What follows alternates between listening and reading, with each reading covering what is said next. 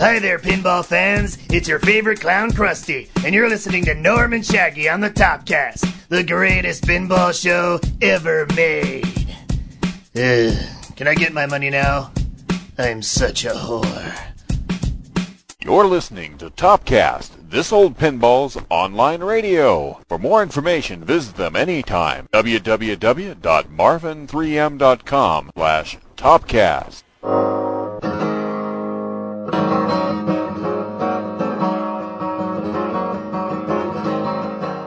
Well, welcome all you pinball fans. This is Topcast here.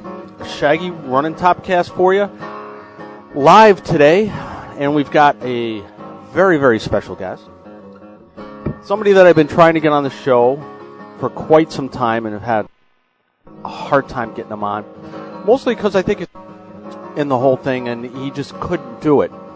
But uh, due to some circumstances, he has gotten his hands untied, so to speak and things have changed a little bit in the pinball world, at least for him and probably for a lot of us in the last uh, week or so.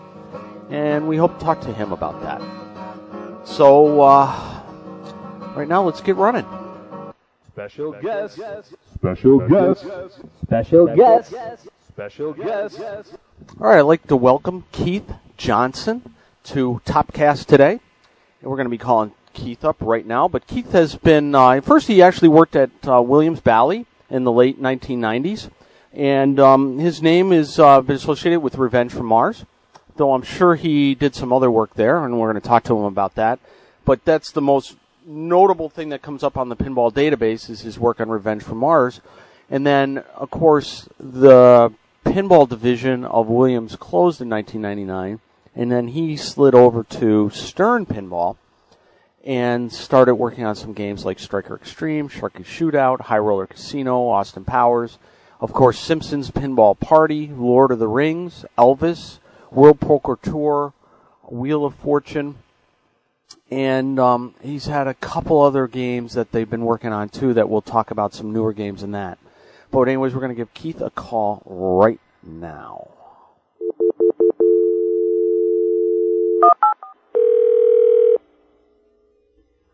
Hello? Keith, it's Clay. Hey, how you doing? Can you hear me okay? Yep, I can hear you fine. Okay, so you ready? I think so. Alrighty. Um, so let's talk about how you got into pinball, like what your first memories of it and your whole, you know, how you came down this winding, strange path. Well, uh, I always played pinball as a kid. Um, I remember in the in the '70s going to the boardwalk during the summer um, on the East Coast. I'm from DC, so we go to like Rehoboth Beach, Ocean City, Maryland, that kind of stuff. And um, before there were too many video games out, uh, you know, I'd always go up to the pinball games and play them for a little bit, and uh, that kind of changed once video games started coming into vogue and I played a lot of video games for a long time, you know, Space Invaders, Galaxia, and all those kinds of things. So I was really more of a video game player for a long time, and then as the video game models started switching to more of a um, just try to get the next quarter, you know, keep the game going, that kind of thing. Um, I kind of found myself going back to pinball around college, and college is when I started playing like really seriously, and you know, eventually started going to tournaments and that kind of thing. Yeah, you're a pretty good player, right? Uh, uh, yeah, I'm I'm one of the better ones, probably. Yeah. Okay. And um, so what school did you go to, and what what did you major in? Uh, Virginia Tech. I studied computer science. Did you know Duncan Brown at the time? Um, I didn't really know Duncan until later, not until uh, not until Williams. Okay. But I mean, I knew that um, I knew he was originally from Charlottesville and stuff. Yeah. And um, what uh, what was your first job out of college? Um, I worked at a little company called Advanced Systems. They were uh, they were basically Microsoft shop. You know, do things like Access and Excel and custom solutions for you know various size businesses and that kind of thing. And what were Did a lot of uh, Microsoft work, and then um, from there I went to a company called Datatel, which specializes in uh, in software for um, colleges. You know, running their uh, you know like class scheduling or you know um, financial aid stuff and things like that. Basically, anything that a college needs to to work, that you know that company did. And so, how did you get how did you get your foot in the door at Williams Bally? Um, honestly, you know, I'm sure a lot of it was, uh, you know, I've been active on RGP for a long time, you know, over 16 years. Um, so, you know, I, I, at one time or another, I've had contact, you know, with all kinds of people, you know, that even, you know, before they worked there, after they worked there, you know, whichever. Um, and then a lot of us, you know, we started hanging out on, uh, an IRC channel, you know, a lot of, uh, pinball enthusiasts. And, um, at one point, Larry made a comment on IRC that uh, um, about looking for people, and and I just asked him, you know, hey, you know, I might be interested. That was late '97 sometime. So I went over to Williams during Expo '97 and uh, met with a bunch of people, and you know, talked and said, oh, okay, um, yeah, I'm definitely interested. It was mostly for slots because there weren't any pinball openings at the time. So you started. Showed me, you know, all the kinds of slot machines that they were working on. I hadn't really been to Vegas or anywhere gambling in quite a while, so I didn't know what the state of slot machine development and that kind of thing. So it, it was very intriguing to me. You know, there uh, it looked like it would be fun to you know develop slot machines the way they were doing them. Um, you know, things that aren't just you know pull the lever and hope for symbols to come up. Um, you know, the bonus game aspect you know really appealed to me. So you were working on you were working on this in the spinning reel division, working on the Dotmation slots then. Yes, that's correct. Okay. Yeah, I um yeah, I didn't I didn't do anything about the job until uh till 98. I wanted to see what the review of my current job would be and if they pay me more money and that kind of thing. And uh I wasn't really satisfied with what they offered me, so I eventually um talked to Larry again. It's like, you know, look, I'm interested in coming over to Williams, and um, so at the end of March 1998, I was up there. And what uh, what slots did you work on there? Um, neither of them were produced. I was only in slots for probably about six months. Um, I worked on a uh, double winning streak slot machine, which is uh, same as winning streak, but um, the goal was to get the symbols both the same, the same in both the dot game and the base game, and also to have if winning streaks, winning streaks would be wild anywhere, but if they're on the line, they'd score double. So, so uh, basically did a math sheet for that and got it working, and um, and then uh, I was also working with uh, Scott Slomiany on Five Line Mermaids Gold. Now, did either of those games ever get released? Because I've never seen those two. No, neither of those were released to my knowledge. Yeah, because I the double winning streak one was going to be for Delaware only because of um, the settlement of the Telnaes patent with IGT back then. Right. So basically, we weren't allowed. Williams wasn't allowed to do anything virtual reel wise except for Delaware because Delaware required a certain number they, they had like a cap on the percentage that any one company could, you know, penetrate the market or something like that.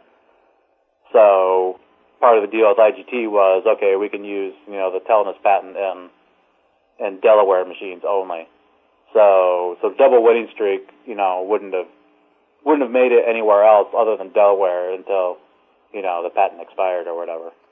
Just for the sake of our listeners, the Telnaes patent basically said if if you had a reel and it had 11 symbols on it, that basically meant that there was 22 stops between you know blanks and symbols, and you could divide this the the reel into 22 pieces of pie essentially. But the Telnaes patent said, okay, well instead of 22 pieces of pie, even though there's only 11 symbols on there, maybe you could divide it into 72 stops, and then you could have much much longer odds. Mm-hmm. You know, but but IGT had a patent on that, so and they're actually the the gaming commissions had problems with this whole thing because you know dividing uh, uh, um, you know the, the the reel into more slices than there were symbols was kind of in you know intrinsically kind of wrong in a lot of ways. Well, yeah, Vegas has a lot of rules in terms of what players perceive and what um, and what actually needs to happen. like for example, if you represent something as a deck of cards in Vegas, then it literally has to be a straight up deck of cards. If you represent something as a die or dice, then they have to be straight up, you know, one in six chances. Um, that wasn't they, you know, they got away with that with uh, spinning reel stuff in order to, you know, make better payouts and and that kind of thing. But there were certain rules. Uh, the the most the rule I re- I remember specifically is that one one symbol could not appear more than six times as often as an adjacent symbol. Hmm. So, like if you, you know if you see megabucks above or below the line, then then if you see that like twelve times, then two times you have to see it on the line. You know that kind of thing. So when you were uh, you got over to the pinball division, was this because of Pinball 2000? Partially, what um, what happened was that you know I got there and you know I saw everything that was going on with the development of Pinball 2000, um, and uh, you know got got to be good friends with those guys. Obviously, I, I knew a lot of people before you know I even started there, which kind of helped. I mean, I had met uh, Louis, Lyman, Greg, um, I'm sure a bunch of other people um, before uh, before they had started in the pinball industry. Just to be clear, that that's just just to be clear, that's Louis Koziarz, uh, Lyman Sheets, and what Greg Dunlap. Greg, Greg Dunlap, yeah. Okay, J- just want to be clear for people. Well, uh, sorry, sorry, to, sorry to interrupt. No, no, no problem. Um, so uh, what happened was that there was a big restructuring um, that summer of '98. Um, you know, basically, uh, the spinning reel division wasn't going to be under Larry's purview anymore. He was going to solely oversee pinball. Um, so there was kind of a, uh, a reorganization of people, and um, Lyman asked Larry for me to be on the Revenge from Mars team, and uh, so they offered me the position, and you know, it's like, you know, it's sink or swim with pinball. You know, there's not really any. Uh, you know, there's probably not going any going back to slot machine if you choose this. And I was like, well, I want to do pinball, so you know, heck yeah, I'm to take it. So looking back, Wound up on uh, the Revenge from Mars team and started my pinball career. looking back on that on that decision, was that a good choice or a bad choice? It was a good choice. I mean, working on Revenge from Mars and you know, seeing what all the guys are working on and you know what was coming up down the line. I mean, I absolutely would have made that choice. I mean, I didn't I didn't go to Williams to to work on slot machines. You know, I went there to work on pinball eventually. So, but I got the chance. You know, I was like, well, yeah, I'll take the chance. Now, um, what was your responsibilities on Revenge from Mars? Um, well, at first, you know, we were just kind of everyone was messing around trying to figure out, you know, what was fun, what was doable, what we wanted to see in the game. I mean, we went through a lot of stuff, well, a lot of time when we were just playing around with stuff, trying to see, you know, what was compelling, what was, uh, you know, what you could pull off with the ball or what you could pull off with, you know, the graphics and that kind of thing. Um, so we were playing around with a lot of stuff. Eventually, my responsibilities were uh, we had like nine modes in the game, three multi balls, and um, we just divvied everything up equally among everyone. At, at first, it was just Lyman, Dwight, and myself, and then eventually Graham West came onto the game team as well. So um, I worked on uh, I worked on two modes, Paris in Peril and uh, Mars Needs Women. Um, uh, one of the bonus modes too, the the Martian tank thing, and uh, and then I did the uh, the final mode in the game, the uh, Attack Mars bit. Now, were were you uh, what language were you programming in on slots, and then what language were you programming in on Revenge? Uh, both of those were C, C++. Oh, so slots was C was C also then. Yeah. Yeah. The slots was were um, they were making a, lo- a lot of use of C++. So was this uh, a language that you were pretty familiar with before you came to Williams Bally? Yeah, yeah. I had done it um, in college, and I had done it um, at my previous job, Datatel, and the two uh, to a lesser extent at my job before that, Advanced Systems. But uh, yeah, I was pretty familiar with it. Okay. Uh, now about you know what what you were when you got done with Revenge. What was your responsibilities? Were you on Were you on Star Wars or were you on you know Playboy or were- what you know what were you on next? And I were assigned Playboy with uh, with uh, Pete and Scott. So Pete Petrowski and Scott Slomiany. They were the uh, designers of the game, and uh, Dwight and I were doing software for it. And so haunted house game, and uh, that was the route we were going down. You know, we actually designed a haunted house, and we're moving between rooms and stuff like that. Um, and then later on in the process, it got switched over to a Playboy game and so we started changing some stuff around. Um, well, we basically restarted from scratch, and you know, started uh, trying to come up with some rules for that game. And uh, we hadn't gotten all that far with it. We were about to sign the contract with Playboy.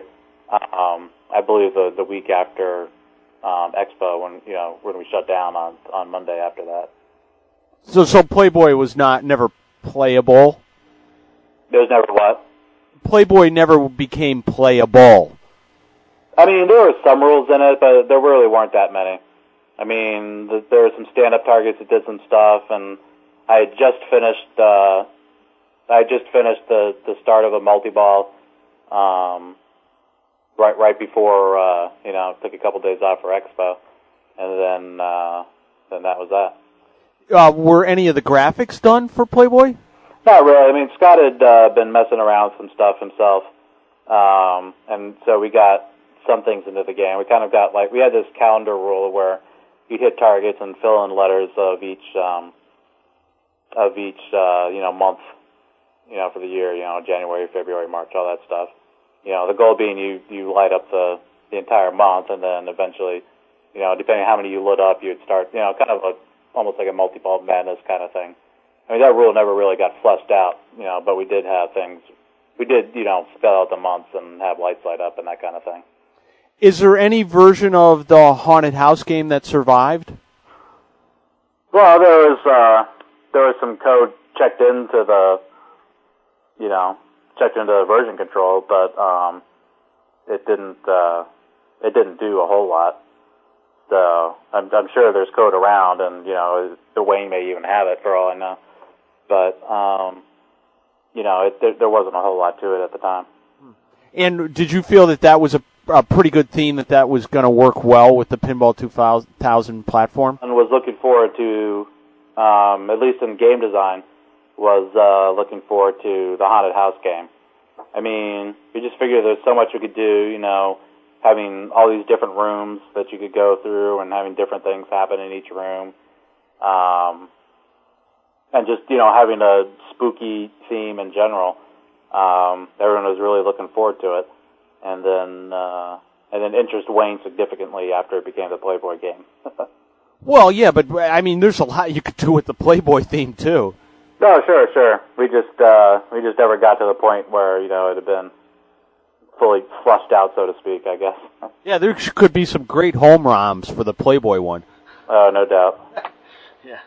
Well, anyway, so when um, after the Expo 1999, when uh, you know when Monday rolled around, what were you at work when that? Yeah, I mean, I uh, I come in a little bit later. I usually get there around ten or so, and so I got there, and uh, you know, I saw I saw Greg at work first, and I I mentioned something to him, and he's like, uh, "Oh, you should be downstairs," and I was like, "Oh, really? What's going on?" I was like, "You should be downstairs." So I started heading back, and then everyone else was coming back from the meeting, and you know, I found out pretty quickly after that that pinball was being shut down, and you know, that was that. Well, when I mean, did you had did you see this train wreck coming at all? no, I I didn't personally. I mean, there had always been gloom and doom talk around the office, but after uh, after Revenge and uh, Star Wars seemed to be doing pretty well, we're like, oh, okay, you know, we can definitely make something of this. Um, so some people were still down, some people were still up. Uh, you know, I was one of the people that was looking forward to it. Um, I think uh, I think Wizard Blocks would have been a pretty good game, and I think uh, and I think Playboy would have been. It wouldn't have, probably wouldn't have been as good as Wizard Blocks, but it would be a game that um, those two games would have been more pinball than than what the uh, the previous two games I think were. I, like the biggest complaints of the previous two games were that you know all you all you had to do to do anything was you know shoot up the middle, but that was on purpose, and and I think it was the right decision to get you know people that weren't very good at pinball you know further into the game and see things happen and stuff like that. Um, the the next two games probably would have gotten away from that to some extent, and uh, you know would have been they would have been more pinball-y than just um, shooting up the middle. Whether it was the right direction to go or not, um, you know, I'm not really sure, and you know, we won't really know how they would have done comparatively. Now, were you um, were you involved like in the initial meetings with, uh, you know, how Pinball 2000 was had like two different uh, limbs of the tree, so to speak, where you had, you know, you had Pat and Gomez, and then you had Papa Duke. I mean, were you? Did you were you in on any of those meetings? What was your feeling on that? Of that stuff had pretty much been decided before I got there. Um, after I got there, uh, Pat and George had already demonstrated the um, the hollow pen thing, and, and in fact, one of the first things I saw when I got there was was Cameron messing around with the playfield and and hitting this thing, hitting this, you know, basically hitting this spaceship in the in the middle of the screen, and um, you know, I was like instantly blown away with you know all the possibilities, all the things that you could, uh, you know, that you could do as a result. So I was really excited when I saw it. I mean, I I didn't know anything like that was in the works, and uh, when I got there, it was just like, oh man, this is really cool. And were you like sworn to secrecy type thing? Oh, oh sure, sure, yeah, Yeah. Yeah. And did you production? Yes, I did. And and what what you know? How did you feel that the crowd reacted to to the whole game concept? Um, I think everyone was really, I, I think everyone was really excited about it. Everyone was like, you know, I, everyone had a good time with it. I mean, it, no one had really seen anything like it. You know, you're playing a pinball and you're hitting these virtual Martians and stuff like that. I mean, I think that you know the game wasn't finished at the time. You know, I know that we had Paris in Peril done. We probably had Alien Abduction done. Um, I think we had the uh, the barn mode done. Um, so, I mean, there were definitely a number of things that people could see and experience. Um, and I think that I think people were pretty excited with what they saw for the most part. So then, in on uh, that that Monday morning of you know in October 1999, you know after they closed, I mean, how did you get? You know, the, the pinball division was shut down essentially. Um, how did you get over to Stern? I mean, how did how did that transition work? Um, well, again, um, you know, most of us were still hanging out on IRC and stuff like that, and Lonnie started showing up, and I'd met Lonnie. I originally met Lonnie probably back in IFPA 3 in 1993, the first time I met him. And, uh, and I'd seen him, you know, at expos and stuff like that, and, you know, talked to him. Um, so, you know, I just basically asked him if there were any positions possibly available at Stern, and you know, probably the next week I was in his office. We talked for about three or four hours, I think, and uh, I can't remember if I talked to Gary that same day or if it was a later day, but um, but basically, you know, I talked to to Lonnie and Gary, and you know, probably had a job offer within a week or so. At the same time, I've been talking to Midway because everyone in pinball was talking with Midway, and I had a job offer from them as well that I turned down and to go work at Stern. So. Were you the first Williams guy to to go to Stern? Um, I was probably the first person to interview.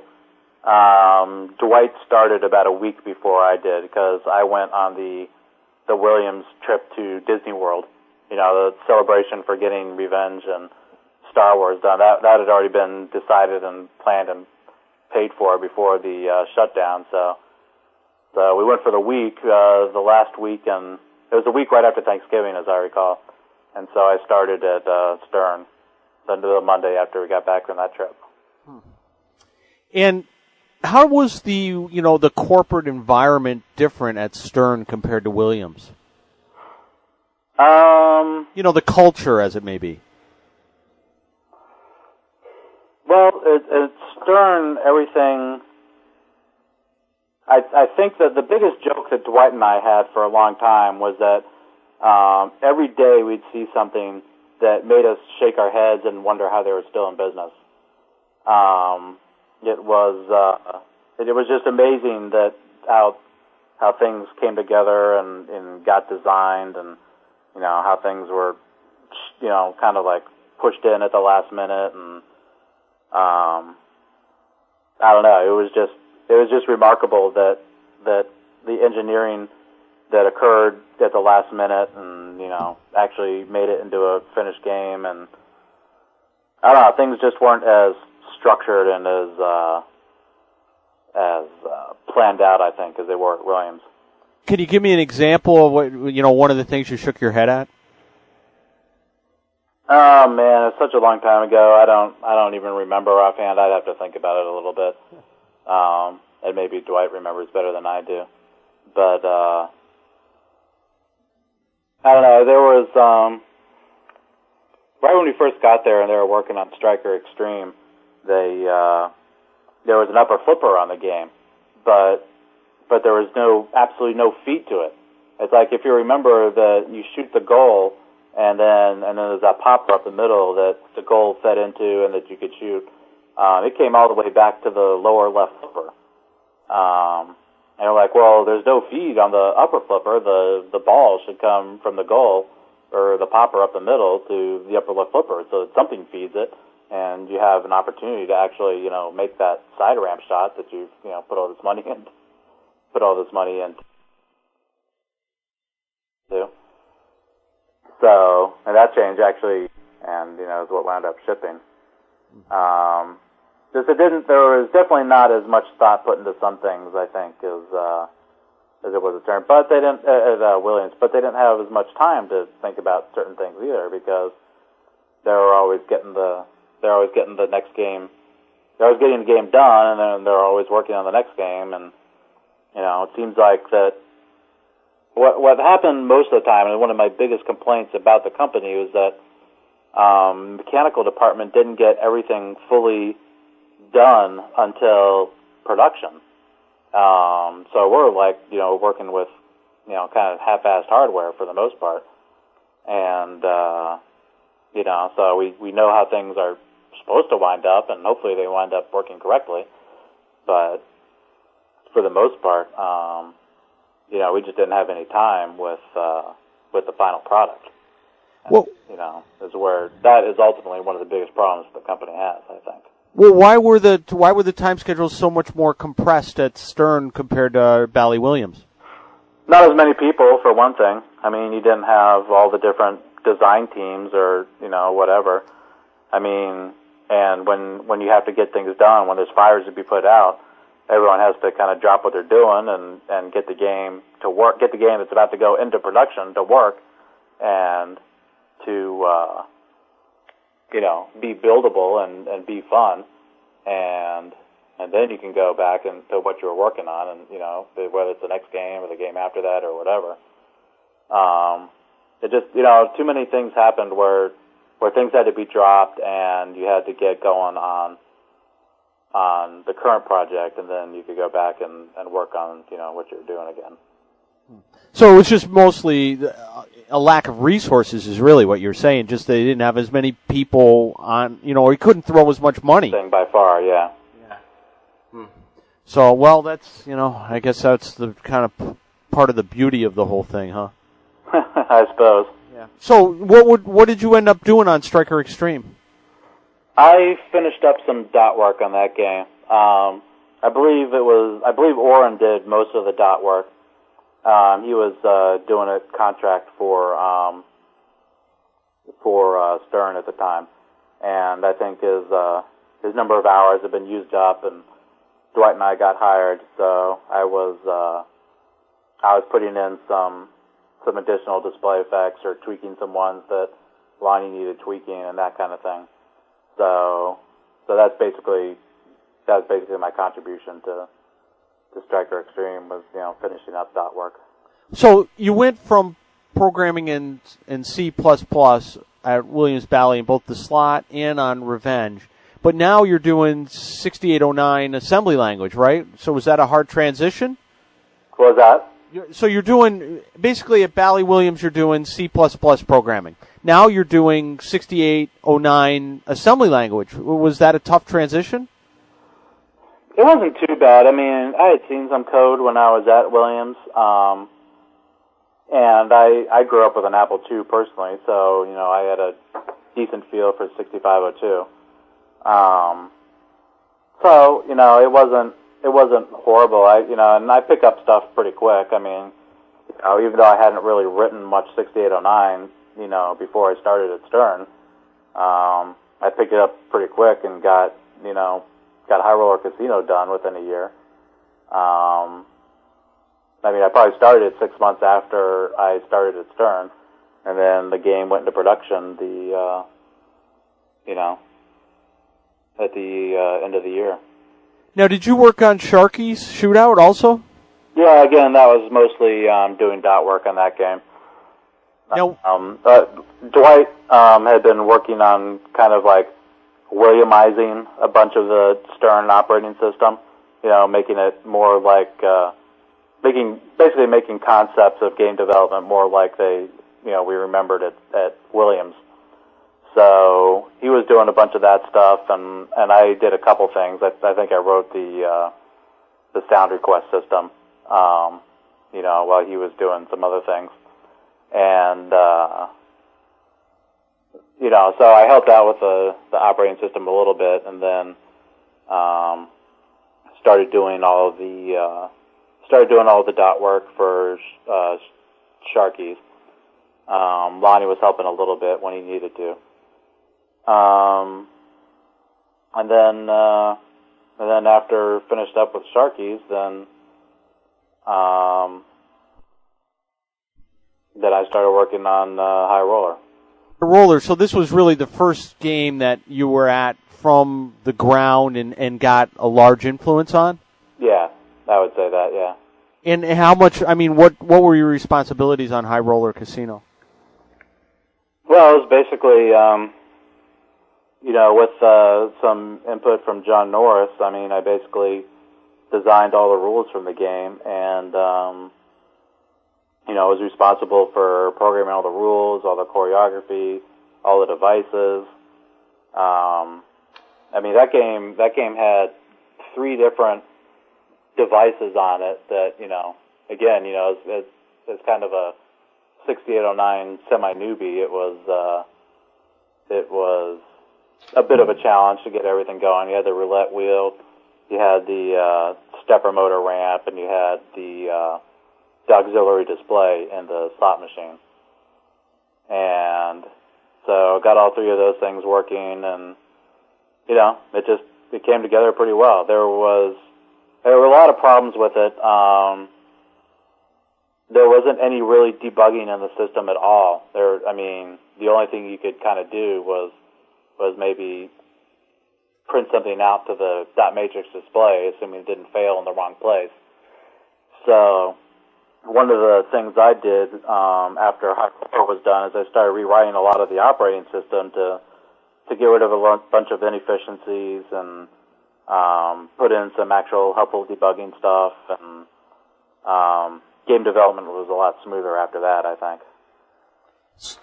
So were you basically trying to Williamsize these guys? I mean, it sounds like you guys were. That was kind of like you know I don't know, was it an underground strategy, or in everybody who didn't mind this happening, or was it, or was there resistance?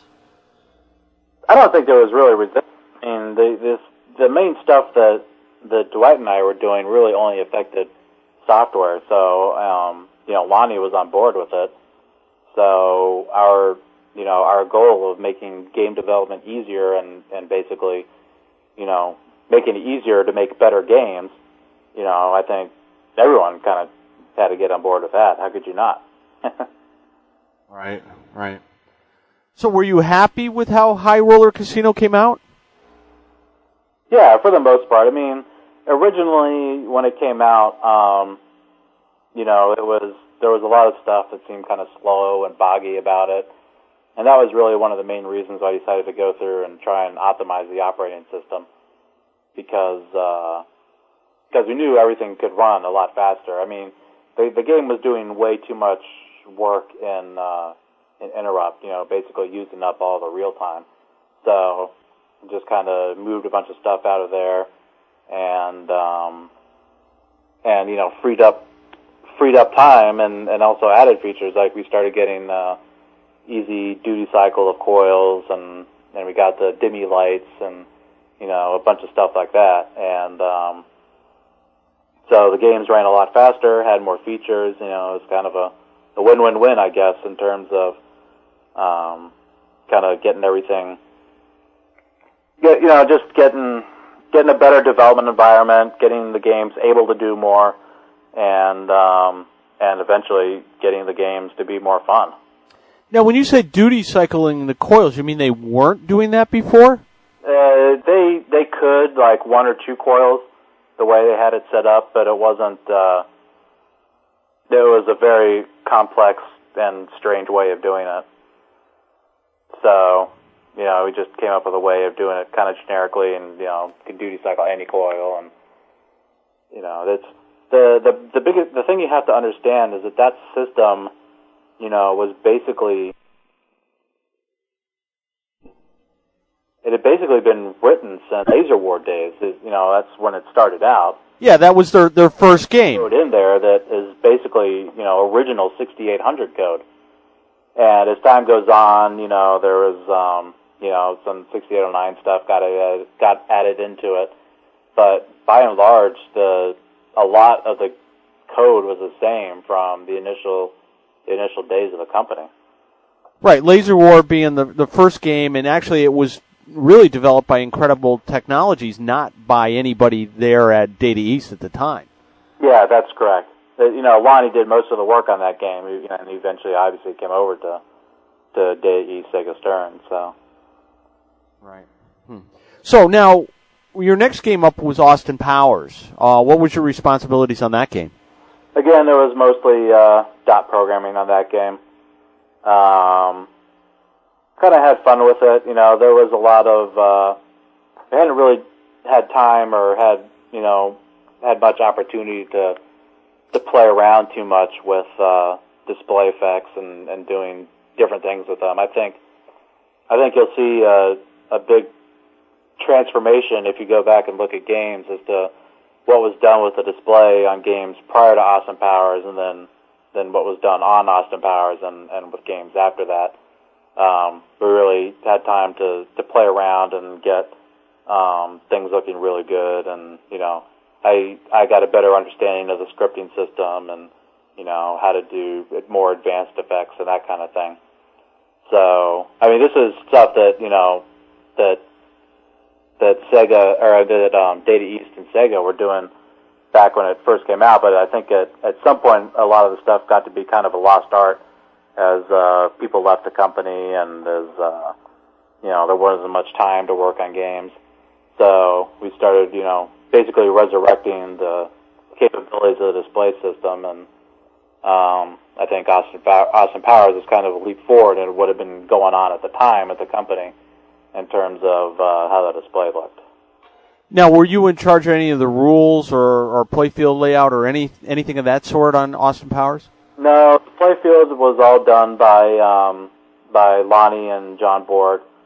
Um, you know, they wanted a uh, Lonnie's big thing was that you know they wanted to do a, an attack from Mars style playfield. You know, I, I guess basically a fan where you had something interesting up the middle of the screen that you know you shoot them enough times and and the modes would start and that kind of thing.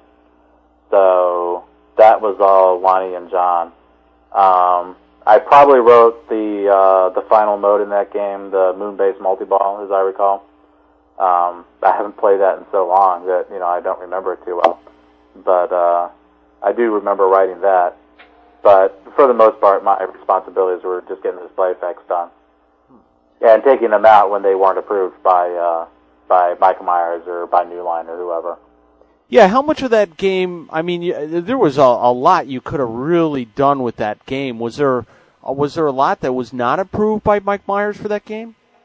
There were um, there were definitely a bunch of quotes that got ripped out of the game at various points.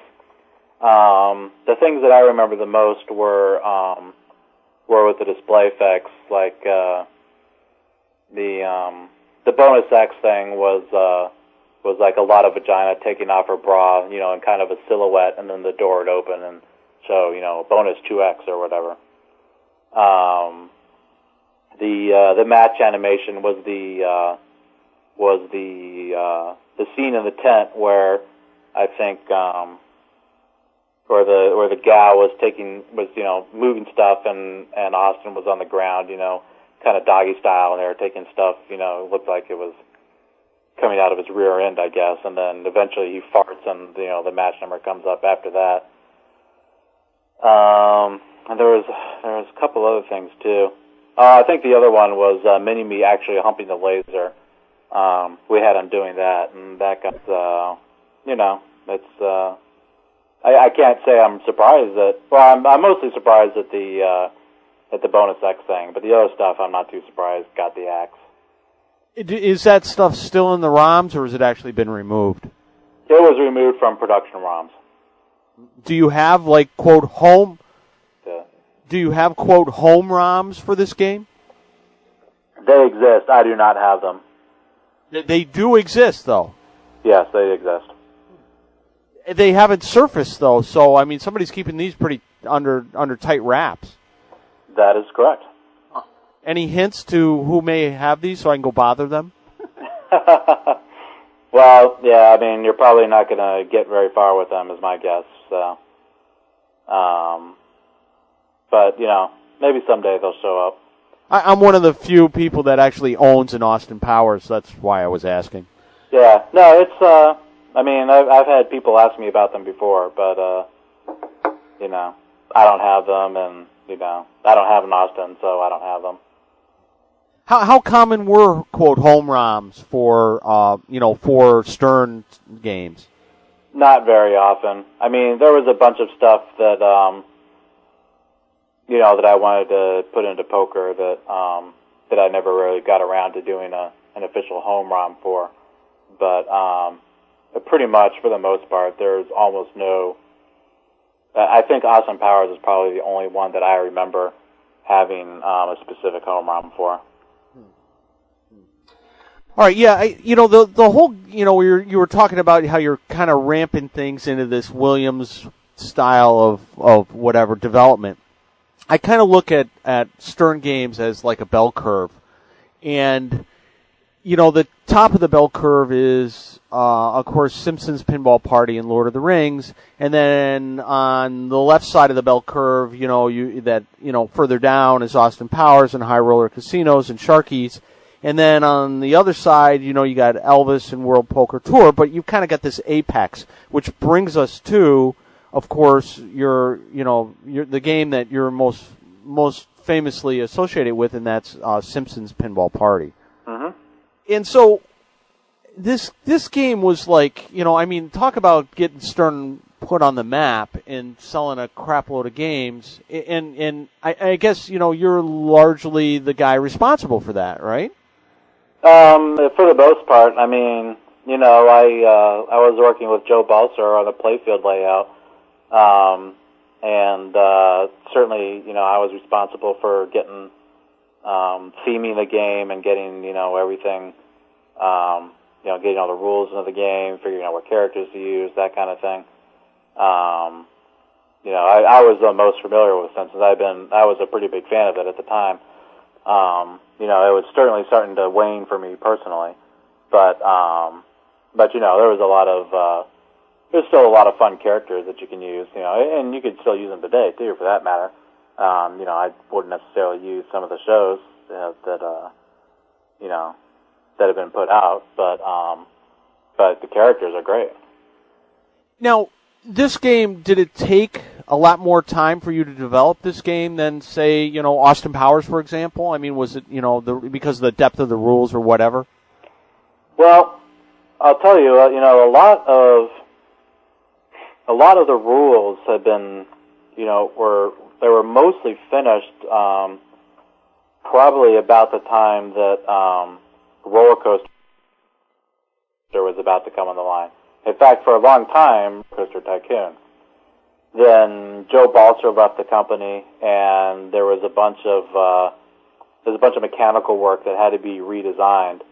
Um, so, you know, I'm not going to say that Simpsons didn't, you know, the rules and stuff certainly benefited from that extra time. I mean, you know, I kept working on stuff as long as I had time to do it, and then, you know, eventually started getting all the dots and you know sounds and stuff like that, and uh, you know, we just uh, kept going to town as long as we could, and I don't think. Um, you know, it it definitely was the game that I had the longest to work on, but um, but most of it was done probably. You know, it was mostly done in a, a a little bit longer than the normal game time frame, I guess. Um, and then we just you know kept tweaking the choreography and you know cleaning things up and that kind of thing. Now, there's no um, there, there's no female voice characters in uh, in Simpsons. Was that just because you guys had a certain amount of money, um, and, and you could only get one of the voice actors, or what was the reasoning behind that? Um, the reason was when we when we negotiated the contract, we had um, we basically had a you know a certain amount, like you said, of money to to allocate towards voice talent, and the number the number of people that that we had was you know the the magic number was three. That was the amount of people we could afford. We could have spent a lot more money to get four and possibly five, but um, it just wasn't viable in terms of what we had to pay per game in order to get the extra talent. And even as it was, you know, we maxed out all the uh, all the sound ROMs anyway. So I mean, anything else that we put in the game would be at the expense of some other stuff that was already in there. So the thinking was, well, you have to have Homer and you have to have Bart. So that's two of your three right there. You know, that's just not even a question. Um, and all the other, you know, you also get all the other characters that those guys do. Um, and so the the other choice was just, you know, who do you use for the third person? Is it Harry Shearer? Is it um, Hank Azaria? Because both of those guys do a large number of characters that are fun. Our, our first choice was Hank because he does comic book guy, he does Apu, you know, he does. I'm pretty sure he does Cletus. You know, he does a lot of the characters that you know were the most fun. You know, least felt. And then um, you know, Harry does, you know, Smithers and Burns and, you know, and another set of characters. Um, it does Otto. But, um, you couldn't, you know, we just, you know, we had to make a decision and, and for the longest time we didn't even think we'd get Hank. He was, uh, he just had a show canceled from TV and, um, he didn't really want to do it. And then I think eventually, um, one way or the other, he was convinced and he read the script for us and, uh, you know, so we went ahead with the characters that we had. Was there anything in um, in Simpsons that got left out or in the cutting room floor that uh, you were sorry, you know, that that that was originally designed in the game that didn't make it to production? The, there was only one thing that I remember. There was um, that was uh, um, that, that we couldn't that we couldn't use, and that was um, that was um, the the comic book guy target. It was originally a kicking target, and you know, kind of like the Gottlieb used those quite a bit. Um, I think there was one in Striker Extreme too, which is probably where the idea came from. But basically, when you hit the comic book guy target, it would um, it would uh, you know, he kicked the ball back to the flipper. And in fact, you could get a little volley going, you know, between between the target and the flipper, and you know, get like a bunch of shots, you know, um, back and forth. And you know, it was a pretty cool dynamic, but um, eventually it was cost reduced out of the game. So basically, it was a slingshot kicker uh, uh, for that target. Basically, yeah. So, how in re, you know in um in development time, how much extra time do you think you got for Simpsons compared to you know one of the, you know another game? I want to say it was probably an additional three or four months. Now, when you did Lord of the Rings, which was the next game, which again is extremely deep, did you have a lot of time for Lord of the Rings? No, in fact, I, I had probably half the time for Lord of the Rings that I had for Simpsons. Um, in Lord of the Rings, um, I knew I didn't have as much time, so what I wanted to do, that's that's kind of how I came about with the uh, with the uh, the multi balls the way they were. Um, I really liked the the kind of style of multi ball where you could um, and, and the two games were a really big influence on me in this regard. Um, World Cup Soccer and uh, Jackpot both had really great multi balls where you'd start them, you'd go for a while, um, and then you would uh, you know you would drain out a multi ball, and then you could restart them and um, continue where you left off and get further down on it, get further down in them, and that kind of thing. So, so those were pretty big influences in me and and designing how those multi balls worked in Lord of the Rings. I knew that I wouldn't have as much time to put as much stuff as there was in Simpsons, so I figured I could kind of add depth by making things, you know, last a little bit longer, but you know, be able to resume where you left off and that kind of thing. Now, was Stern using like a like a design team concept like Williams did, or was it just you know every man's working on the current game? It it was eventually, yeah, I would say it was kind of a design team. I mean, the games that that I was lead on, you know, I was I was definitely in charge of, um, you know, the basic content, the theme integration, and uh, you know everything that um, that the players saw, basically. Um, I, I, when I, my time at Stern, I worked with, I worked on five different games where I was lead, and I worked with five different designers.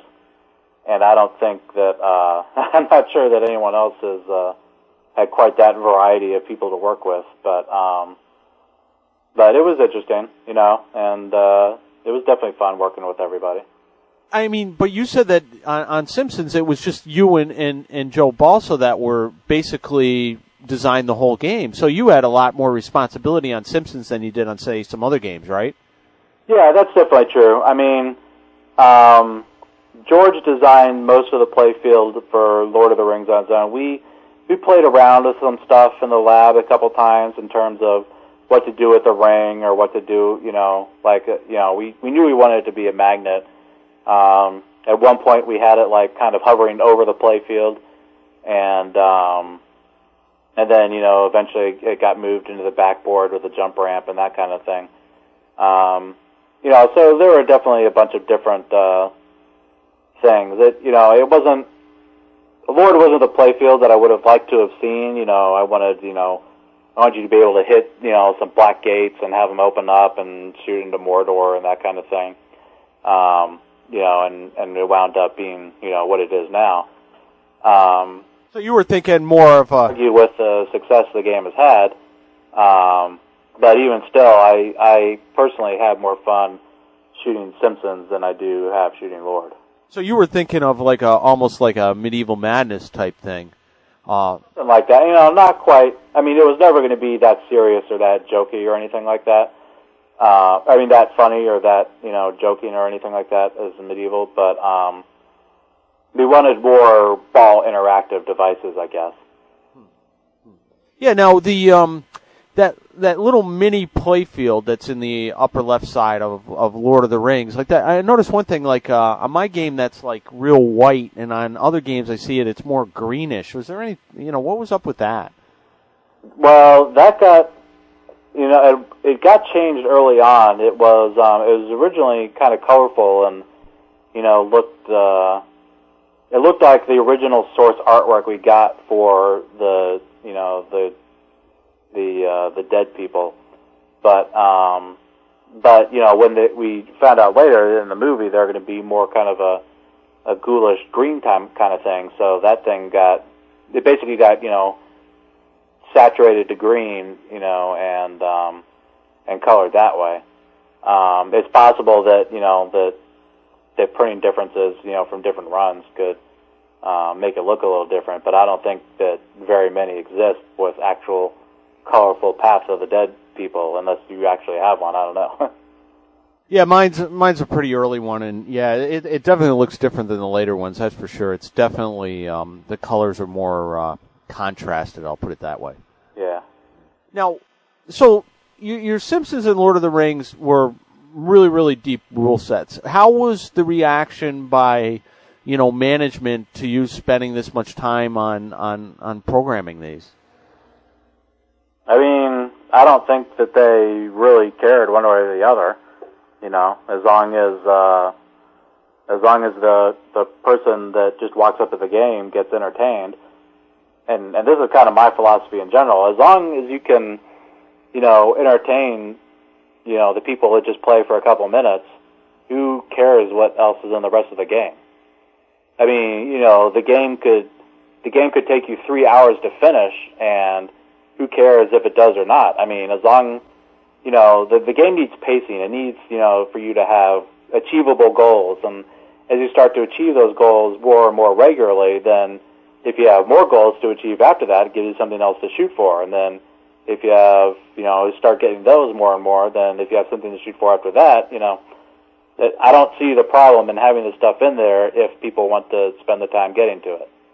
You know, if it makes you feel like if it makes you feel upset that you can't get to the end, I you know, I guess I never really understood that thinking myself. I mean, it's more about are you entertained with what you're doing now, you know, and and you know, does the game entertain you at your skill level or, you know, does it not? Well, I meant more like from did did um, did the word ever come down? Look, we need to do these things. We need to compress the time schedule. These games need uh, get out sooner. Um, we don't need this depth of code. You know, uh, lighten you know lighten it up a little bit. I mean, was, was that conversation? Did that ever happen? Not really, because until Wheel of Fortune, no game that I worked on really, um, no game that I worked on was really incomplete by the time I went into production. I mean, Simpsons had everything in it um, when it started production. Um, there might have been some display effects and stuff like that added later, but um, but the game, you know, was pretty much done. Um, Lord of the Rings, you know, I think when the very first 1.0 code went out, it had everything in it except I think Valinor, and that was finished by the time 4.0 came out, which was the initial release to U.S. production. Um, poker, you know, that game pretty.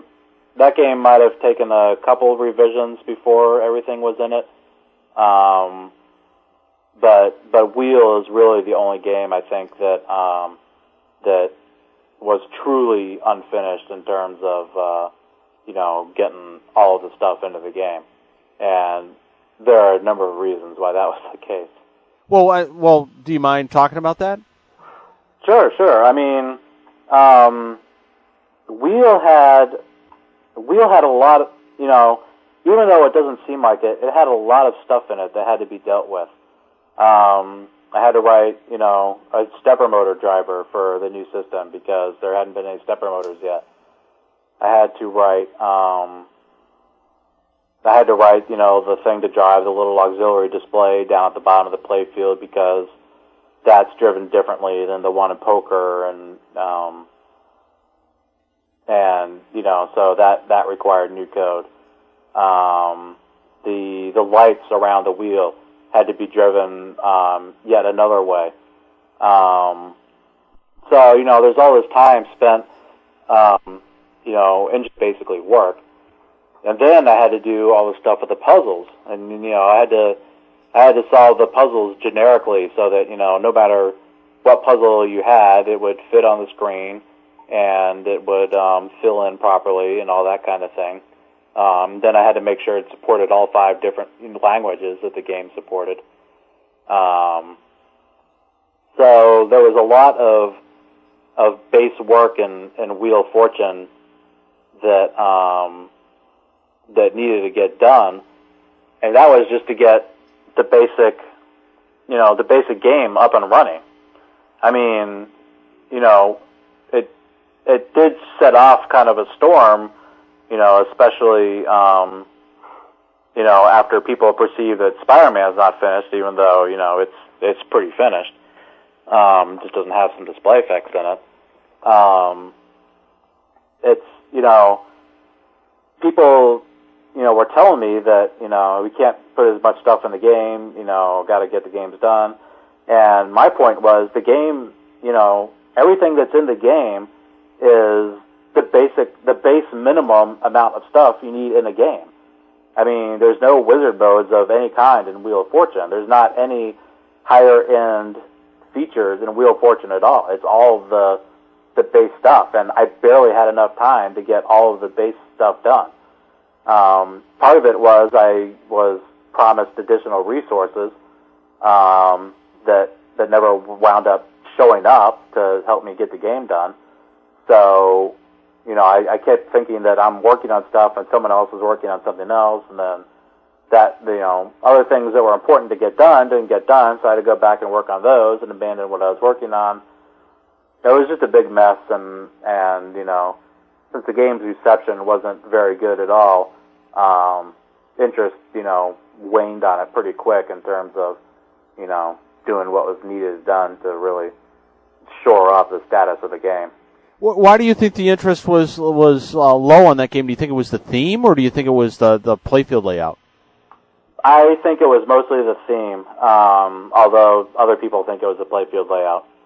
Um, you have here you have you know although it's one of the most um, you know well known it's well it's the number one syndicated show in America you know so a lot of people know about it and watch it obviously. Um, you don't uh, set the world on fire. I mean, it's like you know, like, oh yeah, Wheel of Fortune game. Gotta, I really want to play that. Um, it skews a lot older than what our demographic supposedly is, which is, you know, twenty somethings in bars or you know, forty plus somethings in bars. Um, at least that's what you know people would have me believe. So, I mean, people thought it would be a good theme because, well, I guess at least around the Chicago area, that that show is always on TV when people get off work and go into bars. So, I, I think I think one of the biggest problems that occurred in general was that was that basically um, the South Side of Chicago people thought were a microcosm of the rest of the nation in terms of what was going on in locations, and I don't know that that's necessarily the case. Yeah, it's it's kind of a cool game. I mean, it's um, God, it re- reminds me of like uh, you know, like the the the lower part between the flippers and that, kind of like an old Gottlieb, you know. Mm-hmm. I, I think I thought it was kind of cool myself, and the the bobblehead thing was. But um, but the French in particular uh, were really upset at the game. You know, I, I I think Gary said that you know one of them told him, you know, what are you doing? You know, you can't do this, or something like that. You know? You mean because it was different? Yeah, I, I mean, yeah, basically, you know, it was, you know, it it didn't have, it didn't have appeal. I mean, even though it appeals to a lot of, uh, you know, it was different to appeal to a lot of, you know, pinball players. Um, I think the perception was that for the casual player, it was too tough, and and I will agree that the outlanes on the game were absolutely horrible because um, basically had all the rubber on the sides of the slingshot, you know, shoving the ball out the outlanes all the time. So it was a very brutal game, you know, for casual players because, you know, they would just lose the ball down the sides a lot. And and you couldn't. There was no way to correct that with different posts or moving posts. No, not really. I mean, you really needed to. Uh, you, really needed the the inlane outlane post to be a lot higher, so that you didn't have all the exposed rubber shoving the ball to the outside wood. Basically, I mean, you know, if you if you have the post up higher, then there's a lot more play that you know that you're going to get, um, rather than again, rather than having the rubber shove the ball to the out lanes. Now, um, we kind of skipped skipped uh, a couple games here when we got talking on Wheel of Fortune, but um, uh, what about uh, what about Elvis? How what was your feeling about Elvis and your involvement in that game? Um, Elvis was uh, that was a multi-headed beast. That was Lonnie and Dwight and myself all working together, trying to get the game done. Um, it was uh, it is what it is. I mean, it, we definitely did the game wrong, I think, and you know, I don't know that. Um, at least we did the game wrong in terms of, you know, for the casual player, there wasn't enough. It wasn't easy enough with what we had originally done to hear the different songs, and of course, you know, like in, in games of the past, like Guns N' Roses, you had one shot to start a mode, and when you hit that shot, the music changed, and you know all this other stuff happened. Um, in Elvis, you had to do there are five different songs that you could hear, and you had to do all this stuff to start you know each different one of them. Um, so since the average person shoots each shot once a game, you know chances are they're not going to do enough of what they needed to do in order to start um, you know more than one different song. So the game the game got dumbed down really fast in terms of uh, you know making it a lot easier for people to to get to the different songs. So I mean it was basically it basically was a poor design decision on our part to uh, to try and get the different songs to you know do the do it the way we did. I mean there needed to be one shot where you would start a song and you know do the associated mode with the song and that kind of thing. Is this something that could be changed through software though, pretty easily? Not the not at this point, certainly. Um, I mean, I suppose you could like change the jailhouse to be like a mode start kind of thing. Um, but then what what do the other shots do when they're not, um, you know, advancing towards the modes like they do now? You know, so you know, we started down a path and we're kind of committed to it, and uh, you know, that's just kind of how it went. I mean, I tried to push very early on for um, for Elvis, kind of like like the five drop targets. I I thought it should have been they should have been kind of like up the middle, and there should have been a little trough behind them or something like that. So you could break through the drop targets and then you know shoot into the trough and then that would start one of the five songs, you know, all shook up or whatever. And you, so that would basically be where your different um, song starts would come in, then Elvis would come out and start singing and all that, and you could see him sing and dance. Then kick the ball out and do whatever you're going to do for the mode. Um, but you know, it, it was felt that you know it was too late to change from what the playfield already was.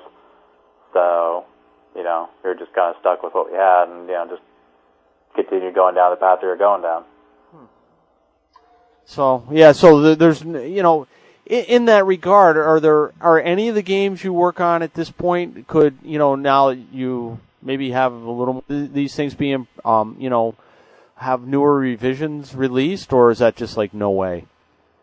Well, I don't think so. I mean, it's you know, sure, I could spend free time working on them if I uh, had access to the code and Stern wanted to support, you know, whatever changes were done. Um, I don't know that I want to spend my free time doing that at the moment, and I don't know that that Stern wants to deal with it either. I would assume that they wouldn't. I wouldn't if I were them. You mean a lot of these are too great and the benefits are too small? Yeah, basically. And there's there's there's so little to be gained that you know. I mean, when was the last time we ran Elvis? I mean, it had to be, you know, two or three years ago at least. You know, what's the benefit to changing the way Elvis plays now? There is no benefit. Right. Same thing with World with um, Wheel of Fortune. Same thing with Wheel of Fortune too. Um, that would be my guess. I don't know if they feel there's any goodwill they could get from changing it or not. My guess would be probably not. Uh, you know, I'm not really sure. So the game sales just weren't there, and the chances of getting a rerun on that game are pretty low. Wheel of Fortune, I don't think is going to be rerun now. So, so yeah, I mean, sales weren't too good on it. Um, like I said, the French blamed the the flipper layout. Um, I my guess is an, it's an excuse. I don't know. Um, I don't know if anyone. I don't know if anyone really knows why any particular games do well or not. I mean, things that seem to work well are hot titles and cool toys. You know, and you know that probably makes a lot of sense. Um, if you, uh, I mean, Pirates is the the primary example of that. You have you have a really hot title because you know the the movies made so much money. Um, you have a really cool toy, the ship. You have a semi cool toy, the chest and the and the Mixmaster. Um, so, you know, I, I mean, Pirates Pirates' primary selling point was definitely the ship and the chest. I think, since you know most people couldn't really shoot the ramp enough times to to get you know that that toy going. I don't think, you know, in terms of the casual player. So, I mean, you know, you it's you know it's really the the attack from Mars and and a medieval madness, you know, you know, really cool toy up the middle thing that you know that that's of primary utmost importance for pinball. I think is having cool things that people can interact with, and then um, you know if you have the hot title on top of that, then that's you know then you've got a a plus game. And then anything that you can do to the to the rules or the code to make it, you know, more more um, attractive to you know core pinball players, then that you know that helps you there as well. So, I mean, I think it's very possible for games to appeal to you know all groups of people, and the games that do that do very well. All right. Well, now what about World Poker Tour? You worked on that game, right? Yeah, that was the first game of the new system. Um, you know, well, the first you know really publicly released game, and uh, yeah, it it was a lot of work to just to get um, just to write a bunch of code like you know handling modes or um, you know, just engineering rules for the first time. It's uh, took a long time to get everything to where it needed to be. Um, you know, as as games went on from there, it got easier and easier to to write rules, and and as Stern would have gone on, um, the more and more code that you have built up, then the uh, the easier and easier it will be to make games, you know, going down the line. Um, but you know, it's there's still a lot of stuff that that needed to be done in terms of you know it's the first time on the new system we had a stepper motor. The first time on the new system we had you know a motor that you know that did you know went from point A to point B like on Batman. You know there there are a lot of things that had to be re-engineered under you know C and C++ that um, you know that that would have been pretty easy to just you know drag and drop from a previous game under 6809. So you know, there's a lot of additional work, especially on poker being the first game, and um, it was it was a challenge, you know, to get everything done that and to get everything in there that I wanted to get in. Um, spent a lot of lot you know late hours and long nights trying to get um, everything done, but for the most part, everything was pretty much done. You know, the people talk about unfinished code on poker, and I don't think it was really unfinished as much as the fact that um, that there was a really bad bug for a while that that we had no idea how to duplicate or you know find what the problem was, and that certainly uh, that certainly hurt it quite a bit. Um, but we also had hardware issues too. I mean, we had uh, we had flash parts that that were um, that they got too hot were you know sending back incorrect information, you know, basically executing bad code. So, you know, that was a problem we had as well. So there are a number of challenges with poker in terms of uh, in terms of getting field acceptance, and um, someone someone eventually told us I don't remember who it was, you know, that we missed the boat on World Poker Tour, which we probably did. It was past its peak or past its prime. Um, in terms of you know being out there in the public eye, you know we were we were probably a year too late um, doing poker, and to, you know for it to have had you know its maximum visibility or its maximum interest, you know for for people wanting to buy the game. Now, um, how did you feel that that was a Ritchie design, right? Steve Ritchie design, right? Yep. How did you feel about the general playfield layout that he did? I thought it was great. I mean, you know, 16 drop targets. How can you hate that? You know, that was that was great to play and to work with. You know, he was very careful in terms of uh, getting you know cool rebounds. You know, from the flippers to you know different banks and that kind of thing. Um, you know, the with all those drop targets, you know, it really pushed the shots really back. So it was a different, it was a different feeling game in general. But you know, it was, it was definitely different. You know, really wide open play field with a lot of drop targets, and you know, still had shots you could shoot. I mean, I think I think it was a great play field personally. So was the development time on the new system using C++? plus I mean, was it, it, it was, it took you longer because it was the first game, but I mean, in general, is working under the new, you know, SAM system, is that better than the old 6809? Yeah, by far.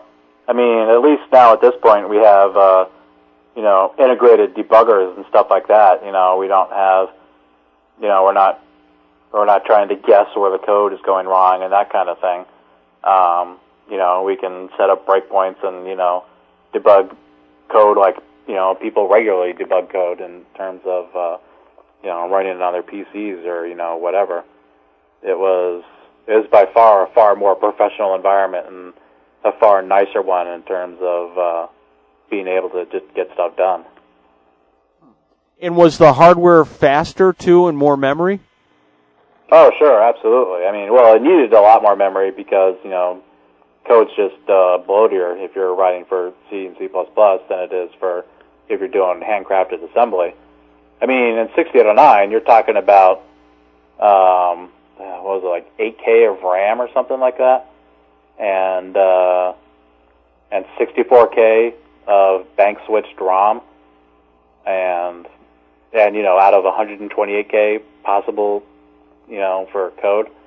I mean, it was uh, there, there was a lot of stuff you had to deal with in the old system in terms of you know making sure that that code bank switched properly was all you know, you know, within the same region and that kind of thing, so that you didn't um, do really bad things and you know have your game go off into la la land. Interesting. So now, were you happy with um, with the World Poker Tour and you know and, and ultimately how it turned out, even though that that game didn't seem like it got a really good reception. No, it didn't. Um, I mean, I'm so I don't have any regrets with any game that I've worked on, other than um, Wheel of Fortune not getting finished. Um, I'm happy with how every single game that I've worked on has ultimately turned out. At least every game that I was lead on turned out. Um, you know, I, I and I'm pretty happy for the most part with where Family Guy is too, for that matter. Even though I wasn't really primary on that game, but you know, I did do a lot of stuff for it. So um, I think Family Guy turned out okay, and and I certainly think the the first four games I did came out really well, and and Wheel of Fortune definitely was on the right track. Just you know, just didn't get the the extra resources that I needed to to get the game done. Well, was there going to be another programmer that was going to help you or something? Yeah, basically. Um, that was about the time that we hired an additional person, so we are trying to get him up to speed. Um, and we're working on trying to get Shrek and Indiana Jones done at the same time. I mean, basically, there's a lot of stuff going on all at once, and and it caused uh, it really caused Wheel of Fortune to fall by the wayside. Now, how much involvement did you have in Family Guy? Um, I was responsible for basically writing all the modes. Um, I wrote the I wrote the final modes in the game. Um, trying to remember. Oh, I did everything. I had to rewrite a bunch of stuff for Stewie Pinball. Um, and I, I basically made Stewie Pinball the way it is right now. Um, so you know, a pretty fair amount in the game. Um, I didn't have much to do with uh, with setting up the script and that kind of thing, that was mostly uh, that was mostly Lonnie's purview. Now, you know, I'm I'm starting to hear about Family Guy as basically being. I'm hearing this from a number of people. I, and I was wondering if you agree or not, but Family Guy being basically the best pinball game ever made. I, I mean, I, you know, that's it's such a generic term, and I hate to say that, but I'm really starting to hear this from people. What, what's your feeling? I think it's a good game. I think it has a lot of stuff that I mean, certainly it's it's humor. If you're into that kind of humor, it's probably unparalleled. You know, there's just so much voice work in the game. Um, you know, there's there's just a lot of stuff to hear. I mean, that's probably a large source of entertainment. It, it seems like there's if, maybe there's something you haven't heard in a while, or you know, there's just stuff that you haven't um, you may not have even heard yet. You know, there's a lot of variety in that game that you know that even though it may not have as many rules as some other games, the the voices and sounds sure make it seem you know it sure makes it last a lot longer. I think. Now, um, yeah, I, I, I don't mean to just say that with Family Guy. I'm also hearing this this same thing about Shrek, which means, you know, it's not so much the theme as it is, you know, the the general feel, the general rules, the general toys of the game. You know, seem to be people really seem to dig it. Yeah, well, I mean, it's uh, it's a good play field, and you know, the uh, the mini pinball is certainly an, an interesting toy, and um, I mean, there's a number of there's just a number of different things, you know, in the game. I mean, the more variety of stuff that you have to do, the more you know, the more you're gonna enjoy a game. I think. I mean, I think that's one of like Simpsons' biggest draws, for example. I mean, there's just there's a lot of stuff that um, that that you can do. I mean, you know, there's the the alien invasion thing. There's the Springfield Mystery Spot with the reverse flippers thing. You know, there's all the modes. You know, although they're kind of the same structure, you know, they all have different goals and that kind of thing. And you have, you know, the two different main multi balls. You know, just uh, the more that you give people to do, and the more you don't tie them in doing something at any one time, you know, and just like let stuff happen as it goes along. Um, you know, the more people, the more fun people are going to have with games in general. You know, you must be pretty proud though that you know you here you've had your hand or been largely responsible for some of certainly you know the the the best some of the best pinball ever made. I mean, being with Lord of the Rings and Simpsons and you know um, uh, Family Guy slash Shrek. I mean, you know, you must be pretty proud of this. Oh, I'm I'm definitely proud of the work I've done. I you know I like I said I don't have I don't have too many regrets of you know things that that I've done. I mean, if certain things haven't been as popular, you know, that's okay. You know, it's I I enjoy playing all the games that I've worked on, and that's certainly, you know, I I, I guess um, I like to try and design games that I like playing. You know, hopefully that, you know, so I've played so many games over the years. I mean, I'm I probably know all there is to know about almost every single 90s game that you know that was produced. Um, and you know, going before that, you know, late 80s games. You know, my as as as you start going back further, you know, I don't know as much about as many games, but I've played a lot of games over the years, and you know, I just know what I think is fun and what I think sucks, and you know, so I just take all that knowledge and you know when when I'm working on a game, I don't do the stuff I think sucks, and I do the stuff that I think is fun. Now, So, now, if you don't if you don't have that you know that knowledge or that um you know you just don't play that many games or whatever it's you know it's going to be harder i mean you're going to you're going to try more stuff and then you know you'll find out that it's not fun or whatever but if you know that it's not fun because you played x feature on y game you know back in 1993 or something then then you'll know you'll know just not to even go down that path. Now the um, Family Guy was kind of a, a different design or different development change for for Lawlor in that he used to have Louis Koziarz as his in-house programmer, and they would do everything and basically just hand you guys the game. You know, the, the Monopoly and a lot of his games were were done like that. But since Louis has been gone, he basically just does the design and then hands the game over to you guys, and you guys do all the programming at this point. Has this set up any Stern and, and, and Lawlor in this regard? Um, I don't know if I can really speak to that or not. I mean, you know, all I know is that um, is that I, I don't think I don't think that um, you know for for whatever reason um, Pat was as into the themes of of uh, CSI and a Family Guy um, as he was into games that he's worked on in the past. So, um, you know, I think that I think you know being forced to work on games that you don't necessarily agree with is is gonna is gonna wear on you, and um, I mean, I, you know, I know it wore on me to some extent, and uh,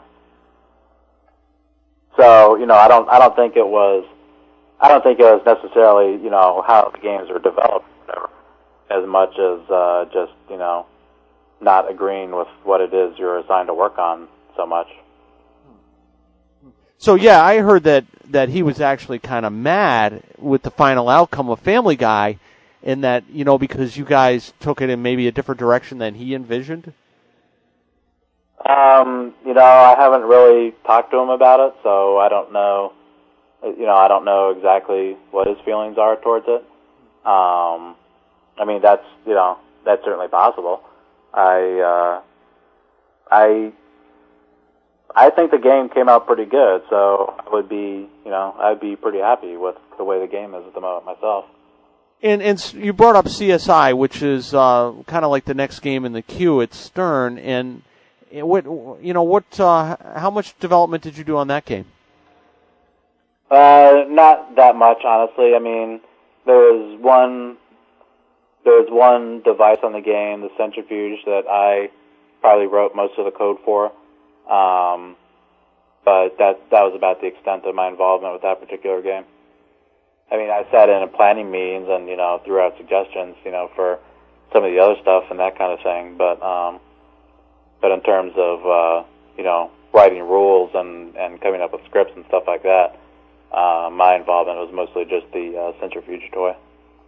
Now you've um, Stern has um, recently kind of been through, you know, took the economic downturn uh, kind of kind of badly on the chin, as it may be. And um, you you've been laid off. Is that correct? Yes. How, who else? I mean, it was unemployed. Yeah. So was it, was it just you, or was there a lot of other people involved in this? I would say slightly over 50% of the overhead staff was cut, and um, and then the people that were remained took additional pay cuts well in order to you know keep their job. Is this just because sales have really gone down? Yeah, I mean, sales sales are definitely way down with the with the last uh, couple of games.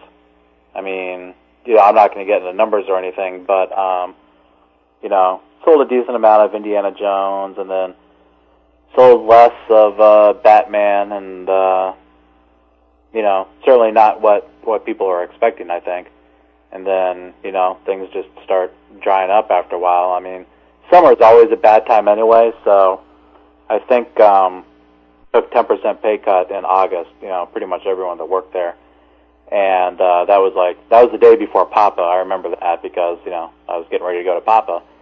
Um, so I think that you know the feeling was that that, that was just going to be, um, you know, for the summer, and then things would business would pick up as uh, Christmas sales started going up. You know, because we typically rerun a bunch of games right before Christmas, and um, and you know, it, it, you just got more volume. You know, going into Christmas because you have a lot more games you're working on. Um, but with the economy going the way that it was, um, orders are just drying up in general. I mean, you know, the you're not going to get people buying four thousand dollar games for the game rooms when you know they're watching their 401ks lose you know 20 30 percent. Speaking of which, I mean, how much of the home market is really responsible for Stern's sales? I mean, if there was a percentage that you know of. Well, when Gary said his 50% in that New York Times article, I think he meant the 50%, but at that time, you know, he meant 50% of U.S. sales. So, like if if U.S. sales are two thirds of the market and overseas is one third, then that means home ownership could, you know, could account for maybe up to a third of the games. You know, certainly not 50% of all of production. Um, but even though that is the case, you know, a large percentage of people that are buying for the home are still not, you know, hardcore RGP type people. You know, it's still casual players. I mean, you have your casual players that play pinballs on location, and then you have casual players that buy games for the home. So, I think uh, I think the feeling is that the casual player is, you know, still, you know, even though they're buying for the home, they're still a casual player, and they don't care about, you know, deep rule sets and that kind of thing. Now, that, that I, I guess I'm basically saying that you know the RGP enthusiast type crowd, you know, can't say you know that that people that care about deep rule sets account for 50% of sales. do you um? So, with in a bad economy, the home sales is obviously going to drop. Has operator sales dropped too? Uh, I don't know the exact answer to that. I mean, I can only assume that it has. Um, I mean, you know, a part of the uh, the life cycle of pinball was always was always that we told operators you could buy a game and operate it for a year, and then sell it into the home, and you know, then get the next game and put that on your location. So, if you uh, you know, if you can do that, then then that's a great business plan. But if you have either if you have people aren't buying games for the basements anymore because the economy is tanking, or you have themes that people don't want in their basement, then you know that's another reason that people, you know, that, that that's that's going to kill the life cycle of pinball because you can't unload your your game into, you know, into the home market afterwards. I mean, you know, I don't I don't know how many people would buy CSI for their basement so I don't know how many people would um, would buy CSI after it came off route. You know, if you operate the game for a year, you know, are you going to be able to unload it into a basement? I'm not so sure. I don't know how many people care enough about CSI to have a CSI pinball in their basement in their game room. Yeah, CSI kind of seems like you know you again you guys are like a year too late on that whole thing. Well, I don't know if it's a year too late, but you know, it, I I don't know. I was never particularly in agreement with doing that theme as a game from day one. That's just my personal opinion.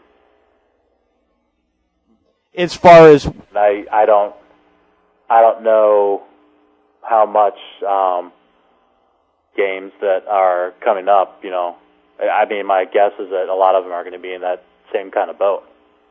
you mean that with uh, 24 or whatever that follows Yeah, basically.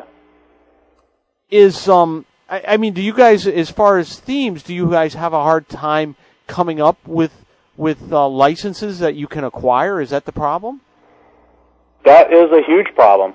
I mean, you know, it, certainly you want to uh, do games that that people are excited about and that you know you know people are gonna you know want to play the games of.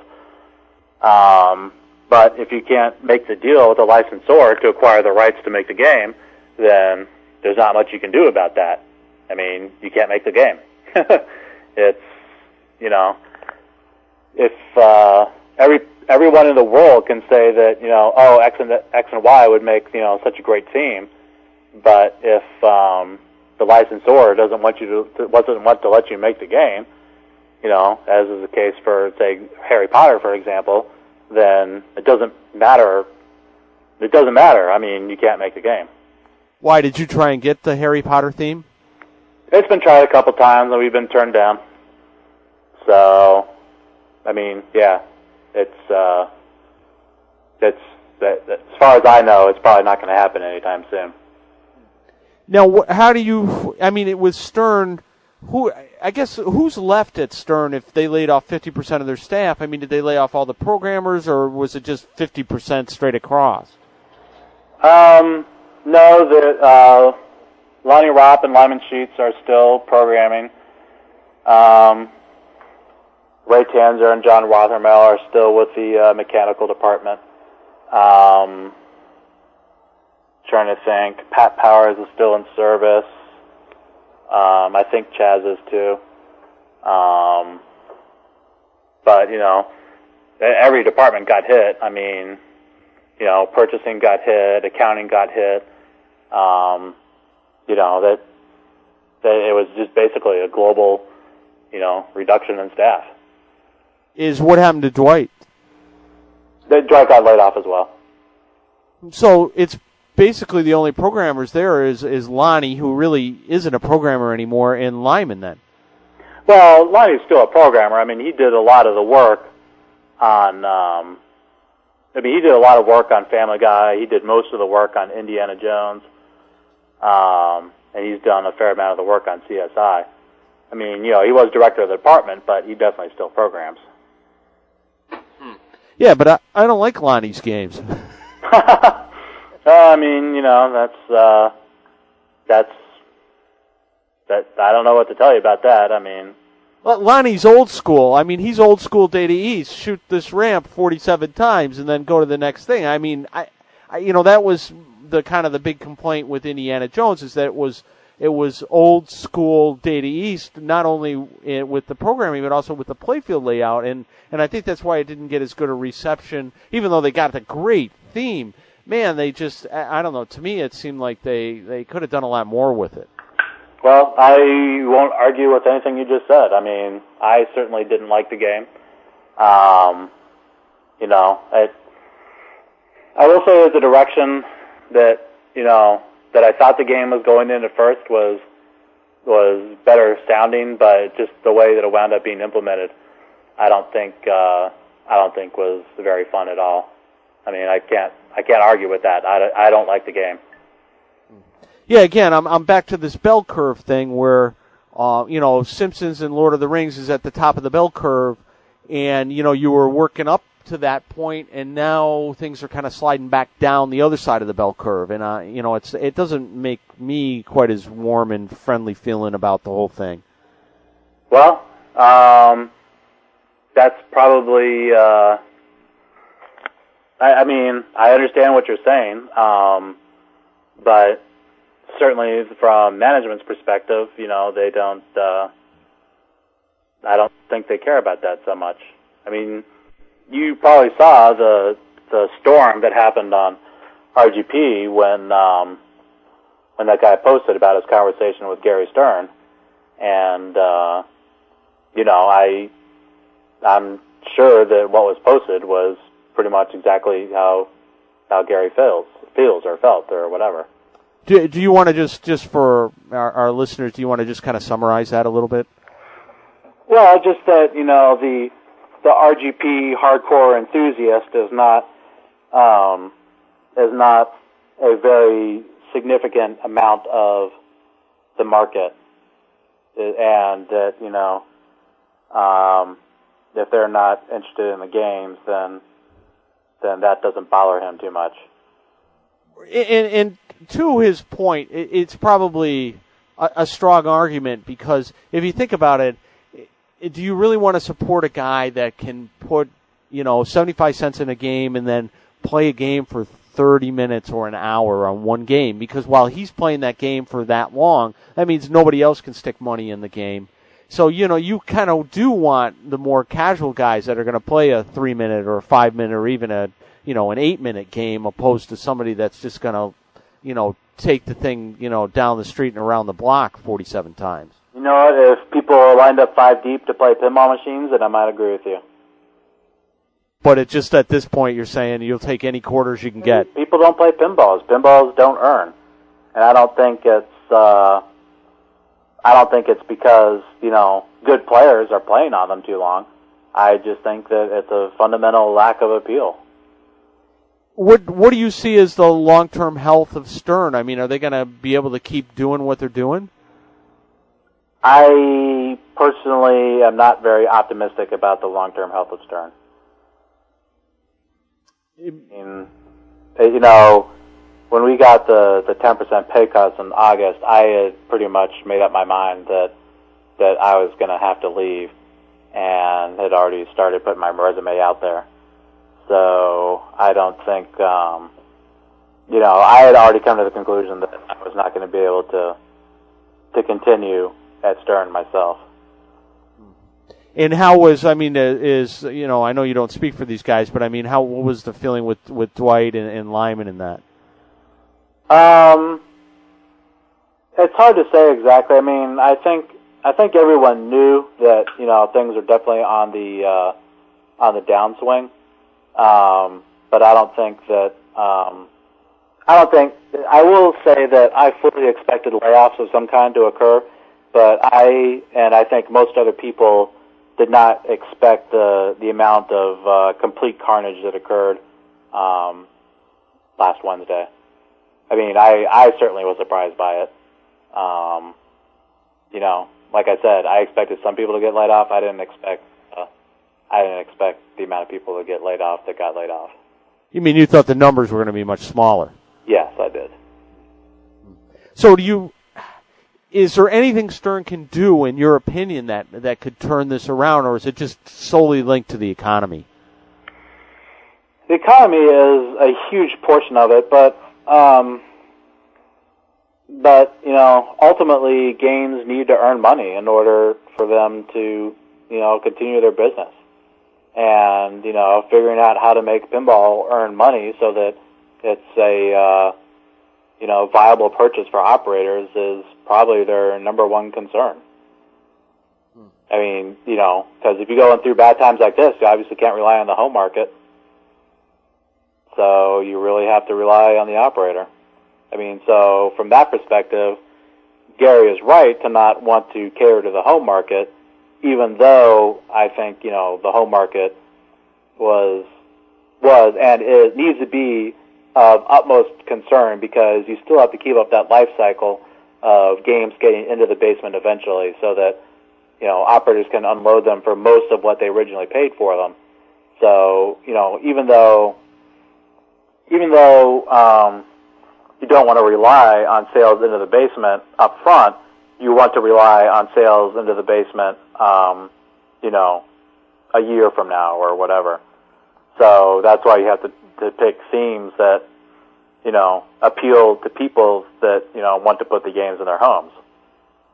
How, do you think that the uh, you know like on Batman and Spider Man, um, uh, you know when the games were, were really released with with you know you know unfinished code as it may be, do you think that that hurt sales at all, or had really no effect in the long run? My guess is that um, the number of sales it affected was was probably a pretty small blip. Like my guess would be under three percent. And, and because most people just don't care, or they just don't know better. Yeah, that, exactly. Most people don't know and and won't you know won't see the the further down results and that kind of thing. Right. Right. Okay, so do you mind taking a couple callers? I'll shoot out our phone number. Uh, see if we can get some people to call in. Do you mind taking some questions? That's fine. Okay, this may be tricky. Um, but we'll give it a uh, give it a whirl here. If you want to call in and ask Mr. Johnson some stuff, uh, anything related to pinball, two four eight.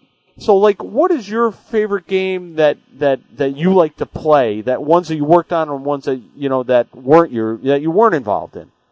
Uh, Simpsons is my favorite game. I think just the amount of variety of stuff that there is to do in the game, I am pretty proud of, and I have a lot of fun playing it. Well, we got a call already. Okay, hold on a second. Let me see if I can do this right. Hold on. Hello, welcome to Topcast. You're on the air with with uh, Keith Johnson. How can uh, what kind of question you got? Uh, yes, uh, Keith. Uh, I was uh, wondering um, prior to uh, the uh, Simpsons Pinball Party and Lord of the Rings. Um, rule sets were relatively short, and uh, you uh, pretty much uh, set the bar of uh, making these games to where they have very rule sets. Uh, was that something that uh, you personally time was disappointed with uh, pinball and uh, felt as if uh, you know these these games should have uh, a little bit more depth? Uh, what exactly was your approach of uh, kind of turning things around uh, to where uh, these games all of a sudden now have deep rule sets? Um, yeah, I would say that um, there were definitely there were definitely I didn't I didn't enjoy just having um, you know just being able to do the same things over and over and over again. I mean, I felt I felt like if I could add some other stuff to shoot for, um, you know, why not do it? I mean, the whole goal of uh, Simpsons, for example, was I knew I wanted to have all these different features and all the features to have their own ending, and then and then almost as kind of a cruel joke, I made it that you had to to win each of the different things in order to get to the final final mode. So I mean, it was it was sort of a joke, but it was sort of serious. I mean, I wanted you know I wanted to make an impossible carrot out there so that people would feel like you know there was always something to do on the game. Um, because as it is now, games like, you know, games that appealed to me when I was starting off as a player, such as, uh, Addams Family and Twilight Zone, I just felt like, um, I, I guess I lost interest the, the, you know, when I started being able to get, um, you know, multiple, uh, multiple Lost in the Zones on the same ball and that kind of thing. So, I guess with, you know, I, my goal was always to try and give players something new and different to do, and something um, something just out there for them to to try and uh, to try and play, to try and get to. Yeah, you know, you did a great job. I mean, the the the you know, I, I don't want to harp on this, but the the Lonnie Ropp shoot the Star Wars ramp 47 times, you know, to to advance. It, it does get old really quick. Well, yeah, and my um, and this is the conversation that I've had with Lonnie multiple times, and and that's just that um, that's you know that it's work, you know, and work isn't fun. Um, the my personal experience with this was when I played um, uh, one of the first expos I came up for. It must have been '96 or '95 or so I was playing Scared Stiff, and I got to, uh, I know I got to Scared Stiff six times. I won it five times. I played two Spider multi-balls all in one game. And it gets to the point where you have to shoot the ramp six times to light lock or seven times to light lock. And, you know, you have to shoot the crate 28 times to start crate multi-ball. I mean, that's, it's just not fun. It's just stupid after a while. So, you know, my, I always tried to make things that weren't just pure flat out work. I tried to make things get harder and, you know, if it wasn't, if it got to the point where it couldn't get any harder, I was like, well, you know, that's it. You know, that's just the hardest it's going to be. You know, I never tried to do, I tried to make sure that, that nothing was just plain flat out work. I just, you know, I tried to make it as interesting as I could. In that regard, is hey, is there any Easter eggs in games that you know that that you've worked on that maybe people haven't found or anything like that that you know that we should be looking for? Uh, as much of anything um, on Lord of the Rings or or poker necessarily, and um, so no, I mean I think you know I think most of the features have been discovered and found out about and, and documented. You know not all the games have rule sheets or you know have all of the stuff um, have all the stuff you know detailed in in you know written format, but I'm I'm relatively sure that most people um, that, that that you know all the features have been discovered at one point or another. All right, great. I'm going to let you go. Uh, thanks for calling in. I appreciate it. Okay, thank you. Well, again, if you want to call and ask a question, two four eight so that that was a that was a pretty good question, right? Yeah, sure. A little long-winded, but you know, it's it's that's okay. You know, we were all like, you know, there's probably lots of things that that I haven't talked about in terms of you know my philosophy of game design or you know what um, you know what I feel is uh, good or appropriate or whatever. But I mean, you know, ultimately, I think games games need to make you have wow moments, or you know, they need to make you think, wow, that was really cool that they thought of that and put it in there, you know, and that kind of thing. And that, you know, games that lack that are, you know, are the kind of games that you're talking about. It's like, okay, well, just did this, hit this, you know, do that. Okay, started multi-ball again, big deal. You know, those are, those are the kinds of things that, um, you know, I, I want to give people the wow moments. You know, I want people to, to have things that they, you know, I want people to have things to shoot for and, you know, get to and that kind of thing. All right, let's take this one. Hi, welcome to Topcast. What's your first name? Eric. Eric. Uh, so, what kind of question do you have for Mr. Johnson? Hey, Keith. Hey, Clay. Uh, question. I got a Star Trek Next Gen that's got like oodles of flipper codes in it. And I was wondering, uh, do you guys have stuff like that? Messages for people, like, hey, how you doing, and stuff like that? There's some in there. I mean, you know, most of them are to friends and family and that kind of thing. Um, and so as a result, don't make, you know, much sense to, to really put out there. But, um, but yeah, you know, most games will have something like that for, you know, various relatives of, uh, of, you know, of whoever, you know, whoever's important to you. okay. Um, I just saw, remember the the whole game code, like on Elvis and Lord of the Rings, that had a really cool light show. hmm Just was that leftover time and stuff that you guys just put in there for fun, or do all? Well, I mean, I did it because, uh, you know, I, you know, we never were allowed to like put our names on the playfield or anything like that. So I just wanted to make sure, you know, there's a way to get to it, you know, somehow. Now, what was the thinking? All this is great fun. I got a Lord of the Rings now and a Family Guy, and they're they're never leaving. No, thanks. See you guys. Thanks. Hello, welcome to Topcast. What's your first name? Uh, Mark, Mark, go ahead, shoot a question.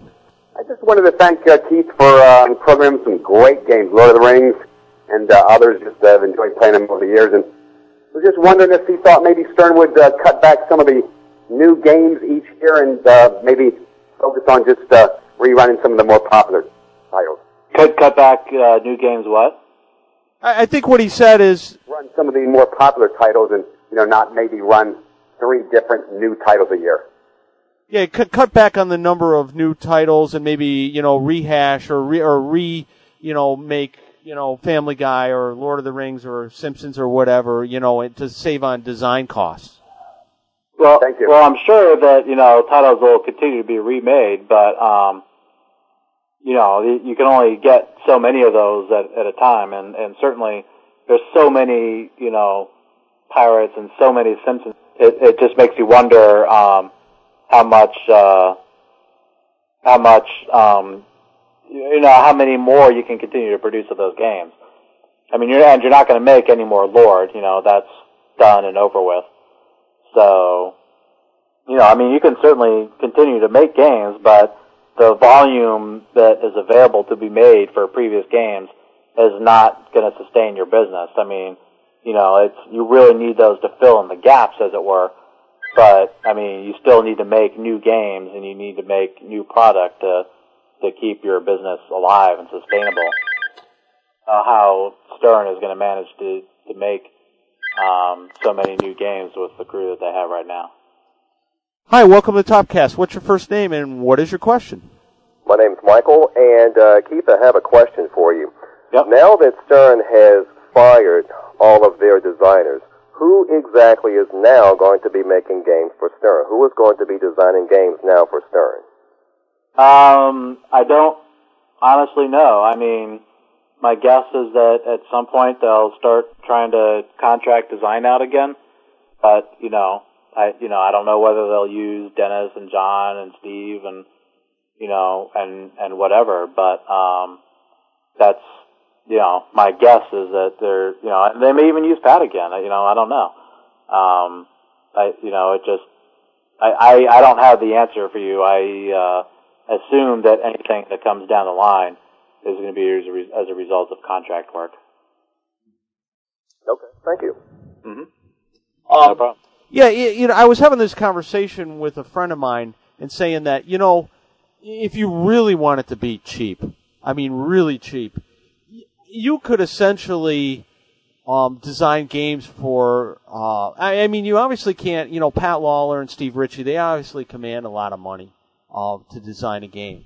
But you know, you there's there's guys that would probably be willing to do it that could do really good games for like they would probably do it for God, I, I would think just next to nothing. Like you know, the guy that comes to mind is I would think Trudeau would be happy to come in and design a game, even though he may not. You know, maybe he'll only work on a, on a percentage basis, on a percentage of sales or something. You know. Yeah, I mean, I don't know enough about the decision and everything that needs to to happen. I mean, you know, people need to be able to do a lot of, um, you know, a lot of work, you know, related to laying out a playfield, and you know, I just, uh, you know, I don't know if or you know why or why not, you know, um, John Trudeau was was ever contacted. Um, you know, some people were contacted and just aren't interested.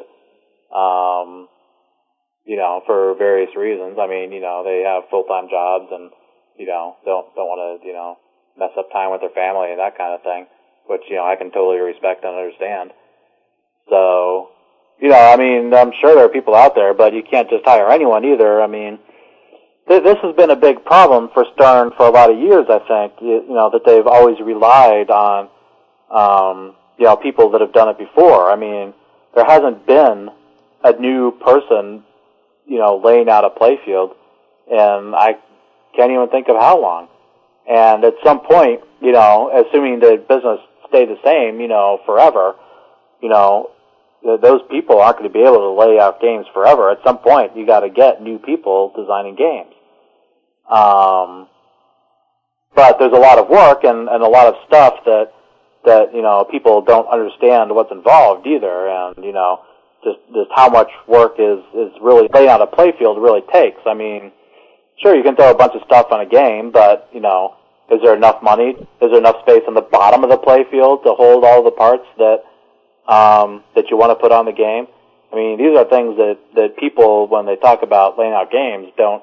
It doesn't even cross their mind, you know, that you know, like flipper mechs have footprints, so you can't put any lights where the flipper mechs are you know, and it's just things like that that that I think people don't get or don't think about, you know.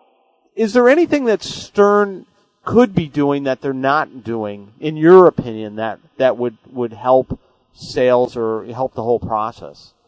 I have pushed for years to try and get people to do playfields where where the ball is more bouncing around and it's not just shot post, shot post, shot post, you know, getting balls spoon fed getting balls spoon fed to the players all the time and things like that. I mean, I think you really need to go back to more open play. I mean, you know, I, I, in a meeting, maybe like half a year to a year ago, you know, you know, people were asking me, well, what are you talking about? And I was like, well, Stargazer is a good example of a playfield that's open but has some interesting stuff on it and, you know, things you can't necessarily get to. I mean, the ball is just rolling around and, you know, does interesting things and, um, I don't know. I think that um, I think that pinball needs to go back more towards pinball and less towards you know nothing but shots. Hi, welcome to Topcast. What's your first name and what's your question for Keith? Uh, my name is Jim, and I have uh, two questions for Keith. Sure. Uh, the first question, Keith, is uh, your level as a programmer and not a designer um, on games that you worked on.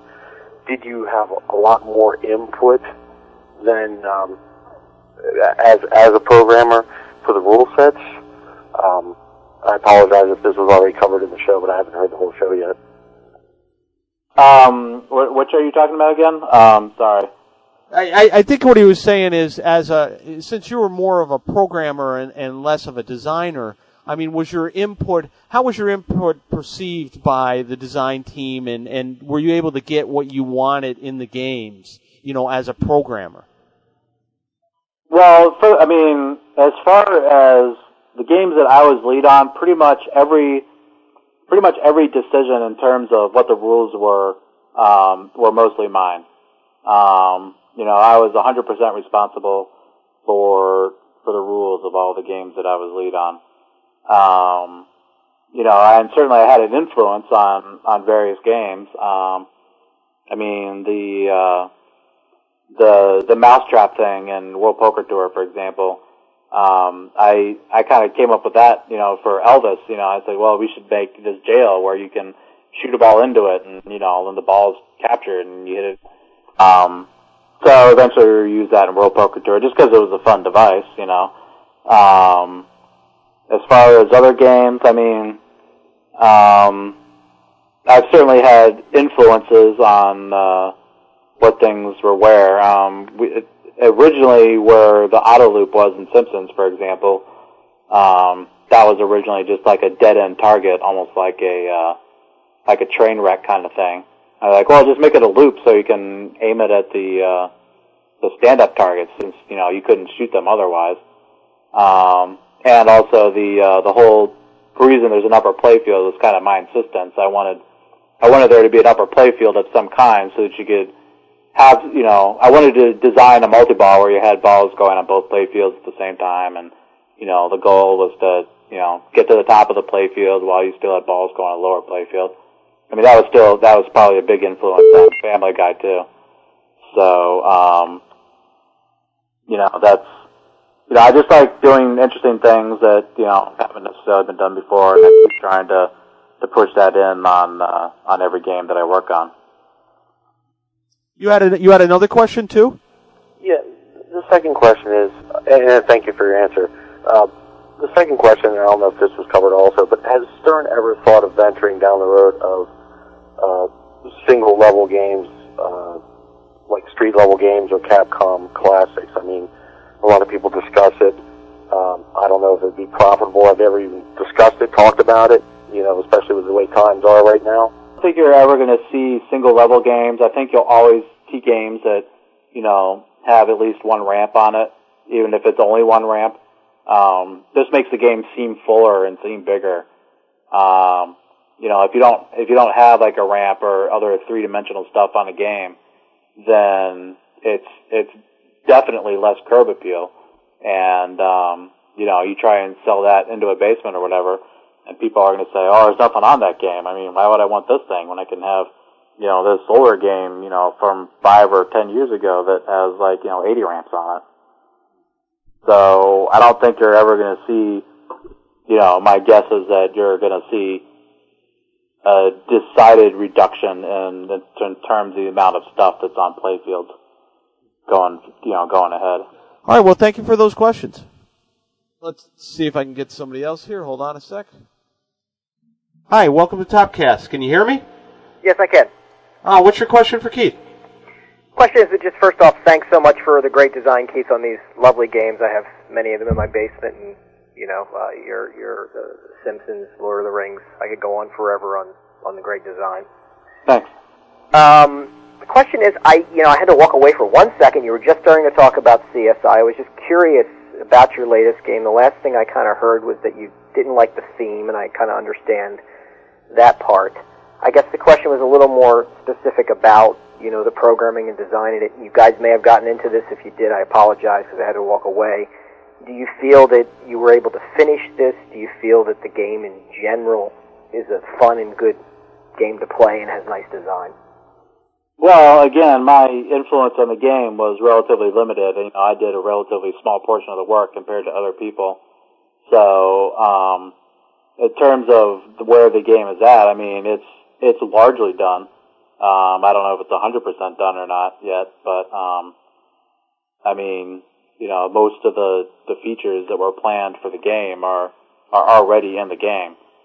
Um, but you know, I can since since I wasn't, you know, um, particularly, you know, important in the scope of this game, you know, I I don't really have a feeling as far as whether or not I feel it's, you know, what I would have. I mean, no matter what, everyone everyone would have done something different with each game, you know. Um, so I you know, the part that I did, you know, I'm, um, I think is fun and I'm relatively happy with, but in the grand scheme of things, it's, you know, it's a relatively small part of the game, I think, so. Um, Okay. Yeah, I was just curious because it you had Lawlor and your name were thrown up there on it a lot. P was to kind of Yes, and I clarify my see that. involvement with, uh, you know, how much involvement I actually had in the game. Okay. Okay, great. Thanks. Thanks. Do you think that i- if Stern, if they got involved in gaming, you know, making slots or pachislos or, or whatever, do you think that would help or hurt things?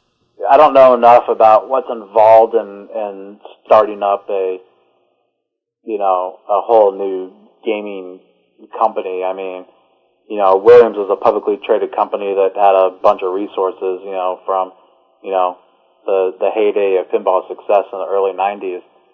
So they had a lot of money where they could, you know, start getting into that market.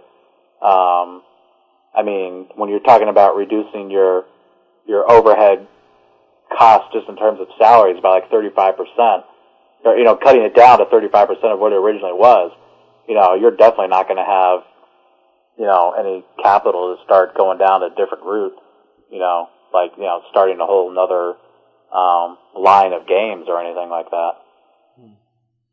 Yeah, I just you know it's you know unfor- as unfortunate as it is, it you know it worked for Williams. I mean, pinball financed the slot division for many years. You know when it started out in the early '90s, and then you know basically overtook them and and you know more or less closed pinball because the slots got so successful. I- you know I just you know I, I just throwing an idea out someone To do that would have been in the in the mid 2000s, around the time where Lord of the Rings was uh, being produced originally. right. and the company, you know, had a, you know, had a bunch of money that it could have, you know, reinvested and, you know, if, if you really wanted to expand, that would have been the time to do it.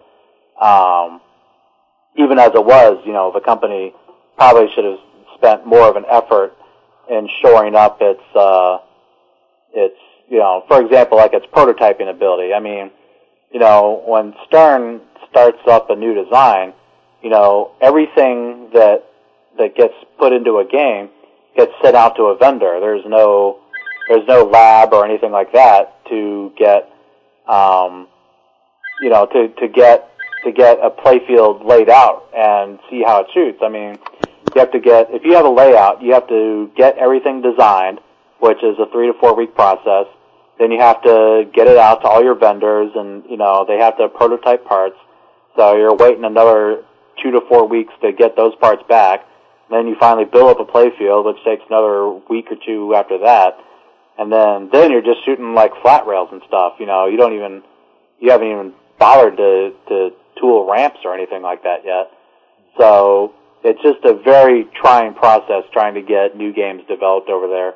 And the business probably could have really benefited from, you know, making an, making an effort to, to make it easier to prototype pieces so that software could actually get some time to work on a game instead of the mechanical department, you know, the mechanical department treating their their end of treating their time to be done at game production start instead of you know six months before production is supposed to start, so that we can you know work on a playfield that is what is going to be you know produced down the line down the line. All right, we got a we got another caller. Hi, uh, what's your first name and uh, what's your question for Keith? Uh, Vince, and my question for Keith is, what were the best toys that were costed out of a game that you worked on? Hmm. That is a good question. Um, you know, most, you know, they're, they're generally treated as, as pretty important and, you know, ultimately, I think most of them made it into the game. The only one that I can think of offhand was this device on World Poker Tour, which we eventually, um, wound up calling the iceberg.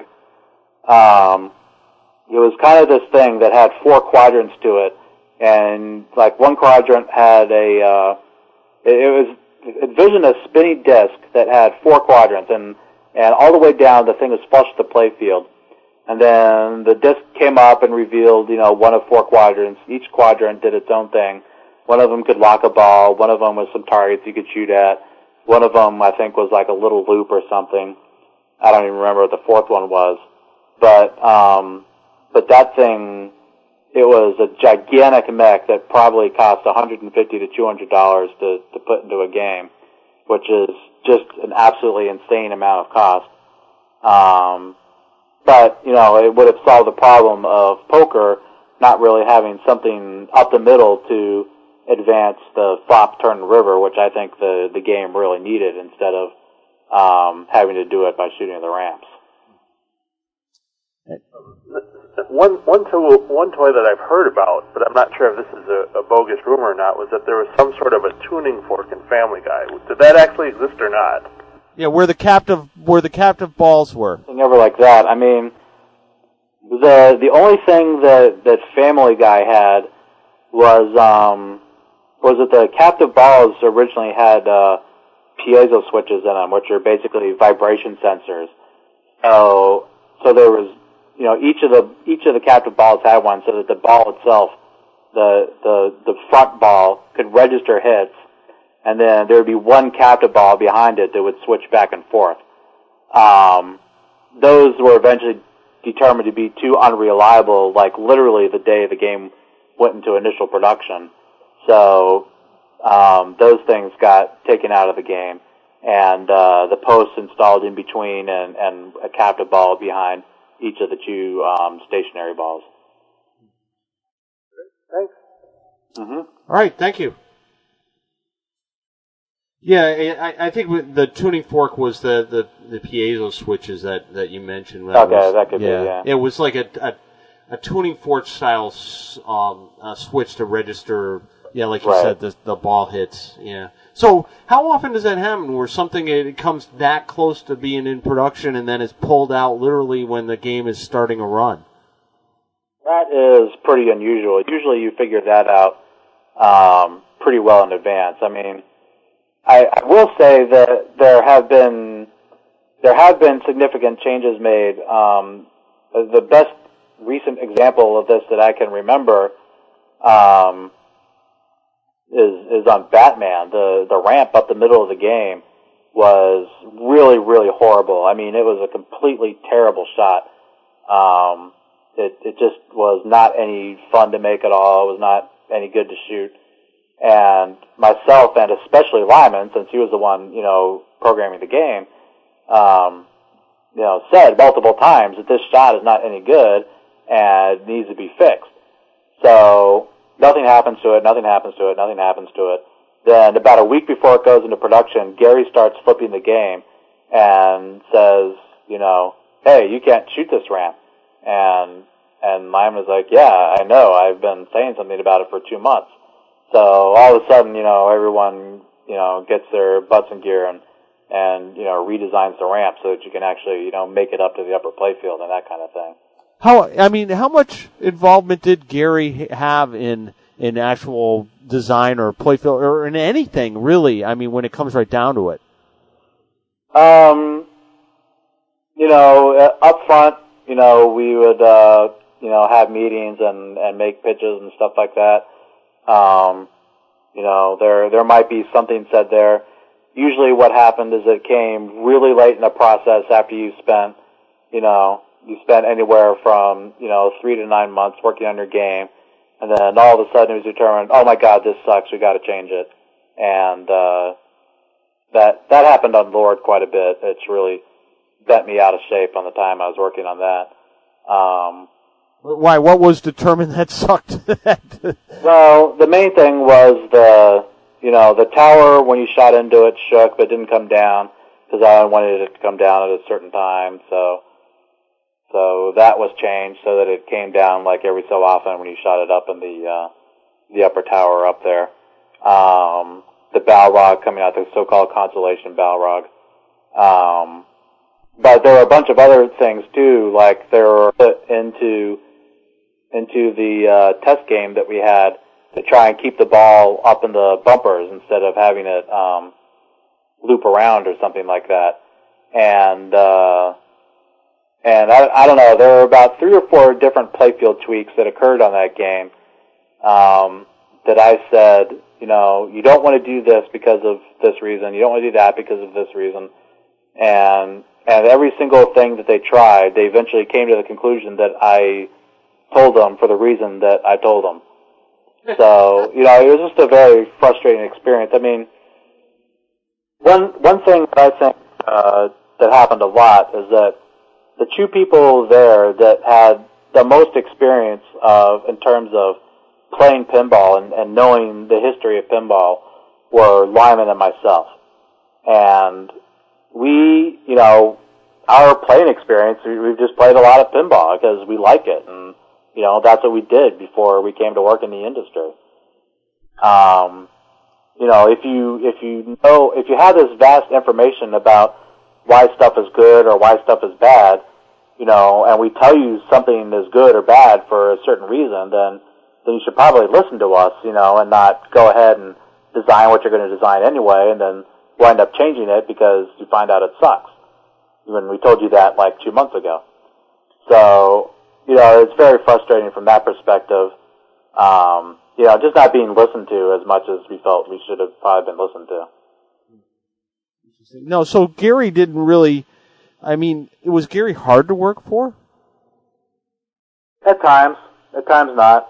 I mean, you know, I think every place you work for, you have your ups and downs, and you know, I Lord was actually a low point for me personally, um, in terms of you know the amount of fun I was having while working there. Um, but you know, everything else I was, you know, I was relatively, you know, not in too bad a shape. All right, well, cool. Is there anything that I forgot to ask or anything you'd like to add? Um, not too much. I mean, you know, I wish Stern the best of luck. I, you know, I just don't know how successful they're going to wind up being. Um, I, it's times are tough right now, and you know, I just don't know if the the people that are there are going to be enough to get all the work done that needs to be done in order to, you know, to move games forward. Well, things will have to go slower, I guess.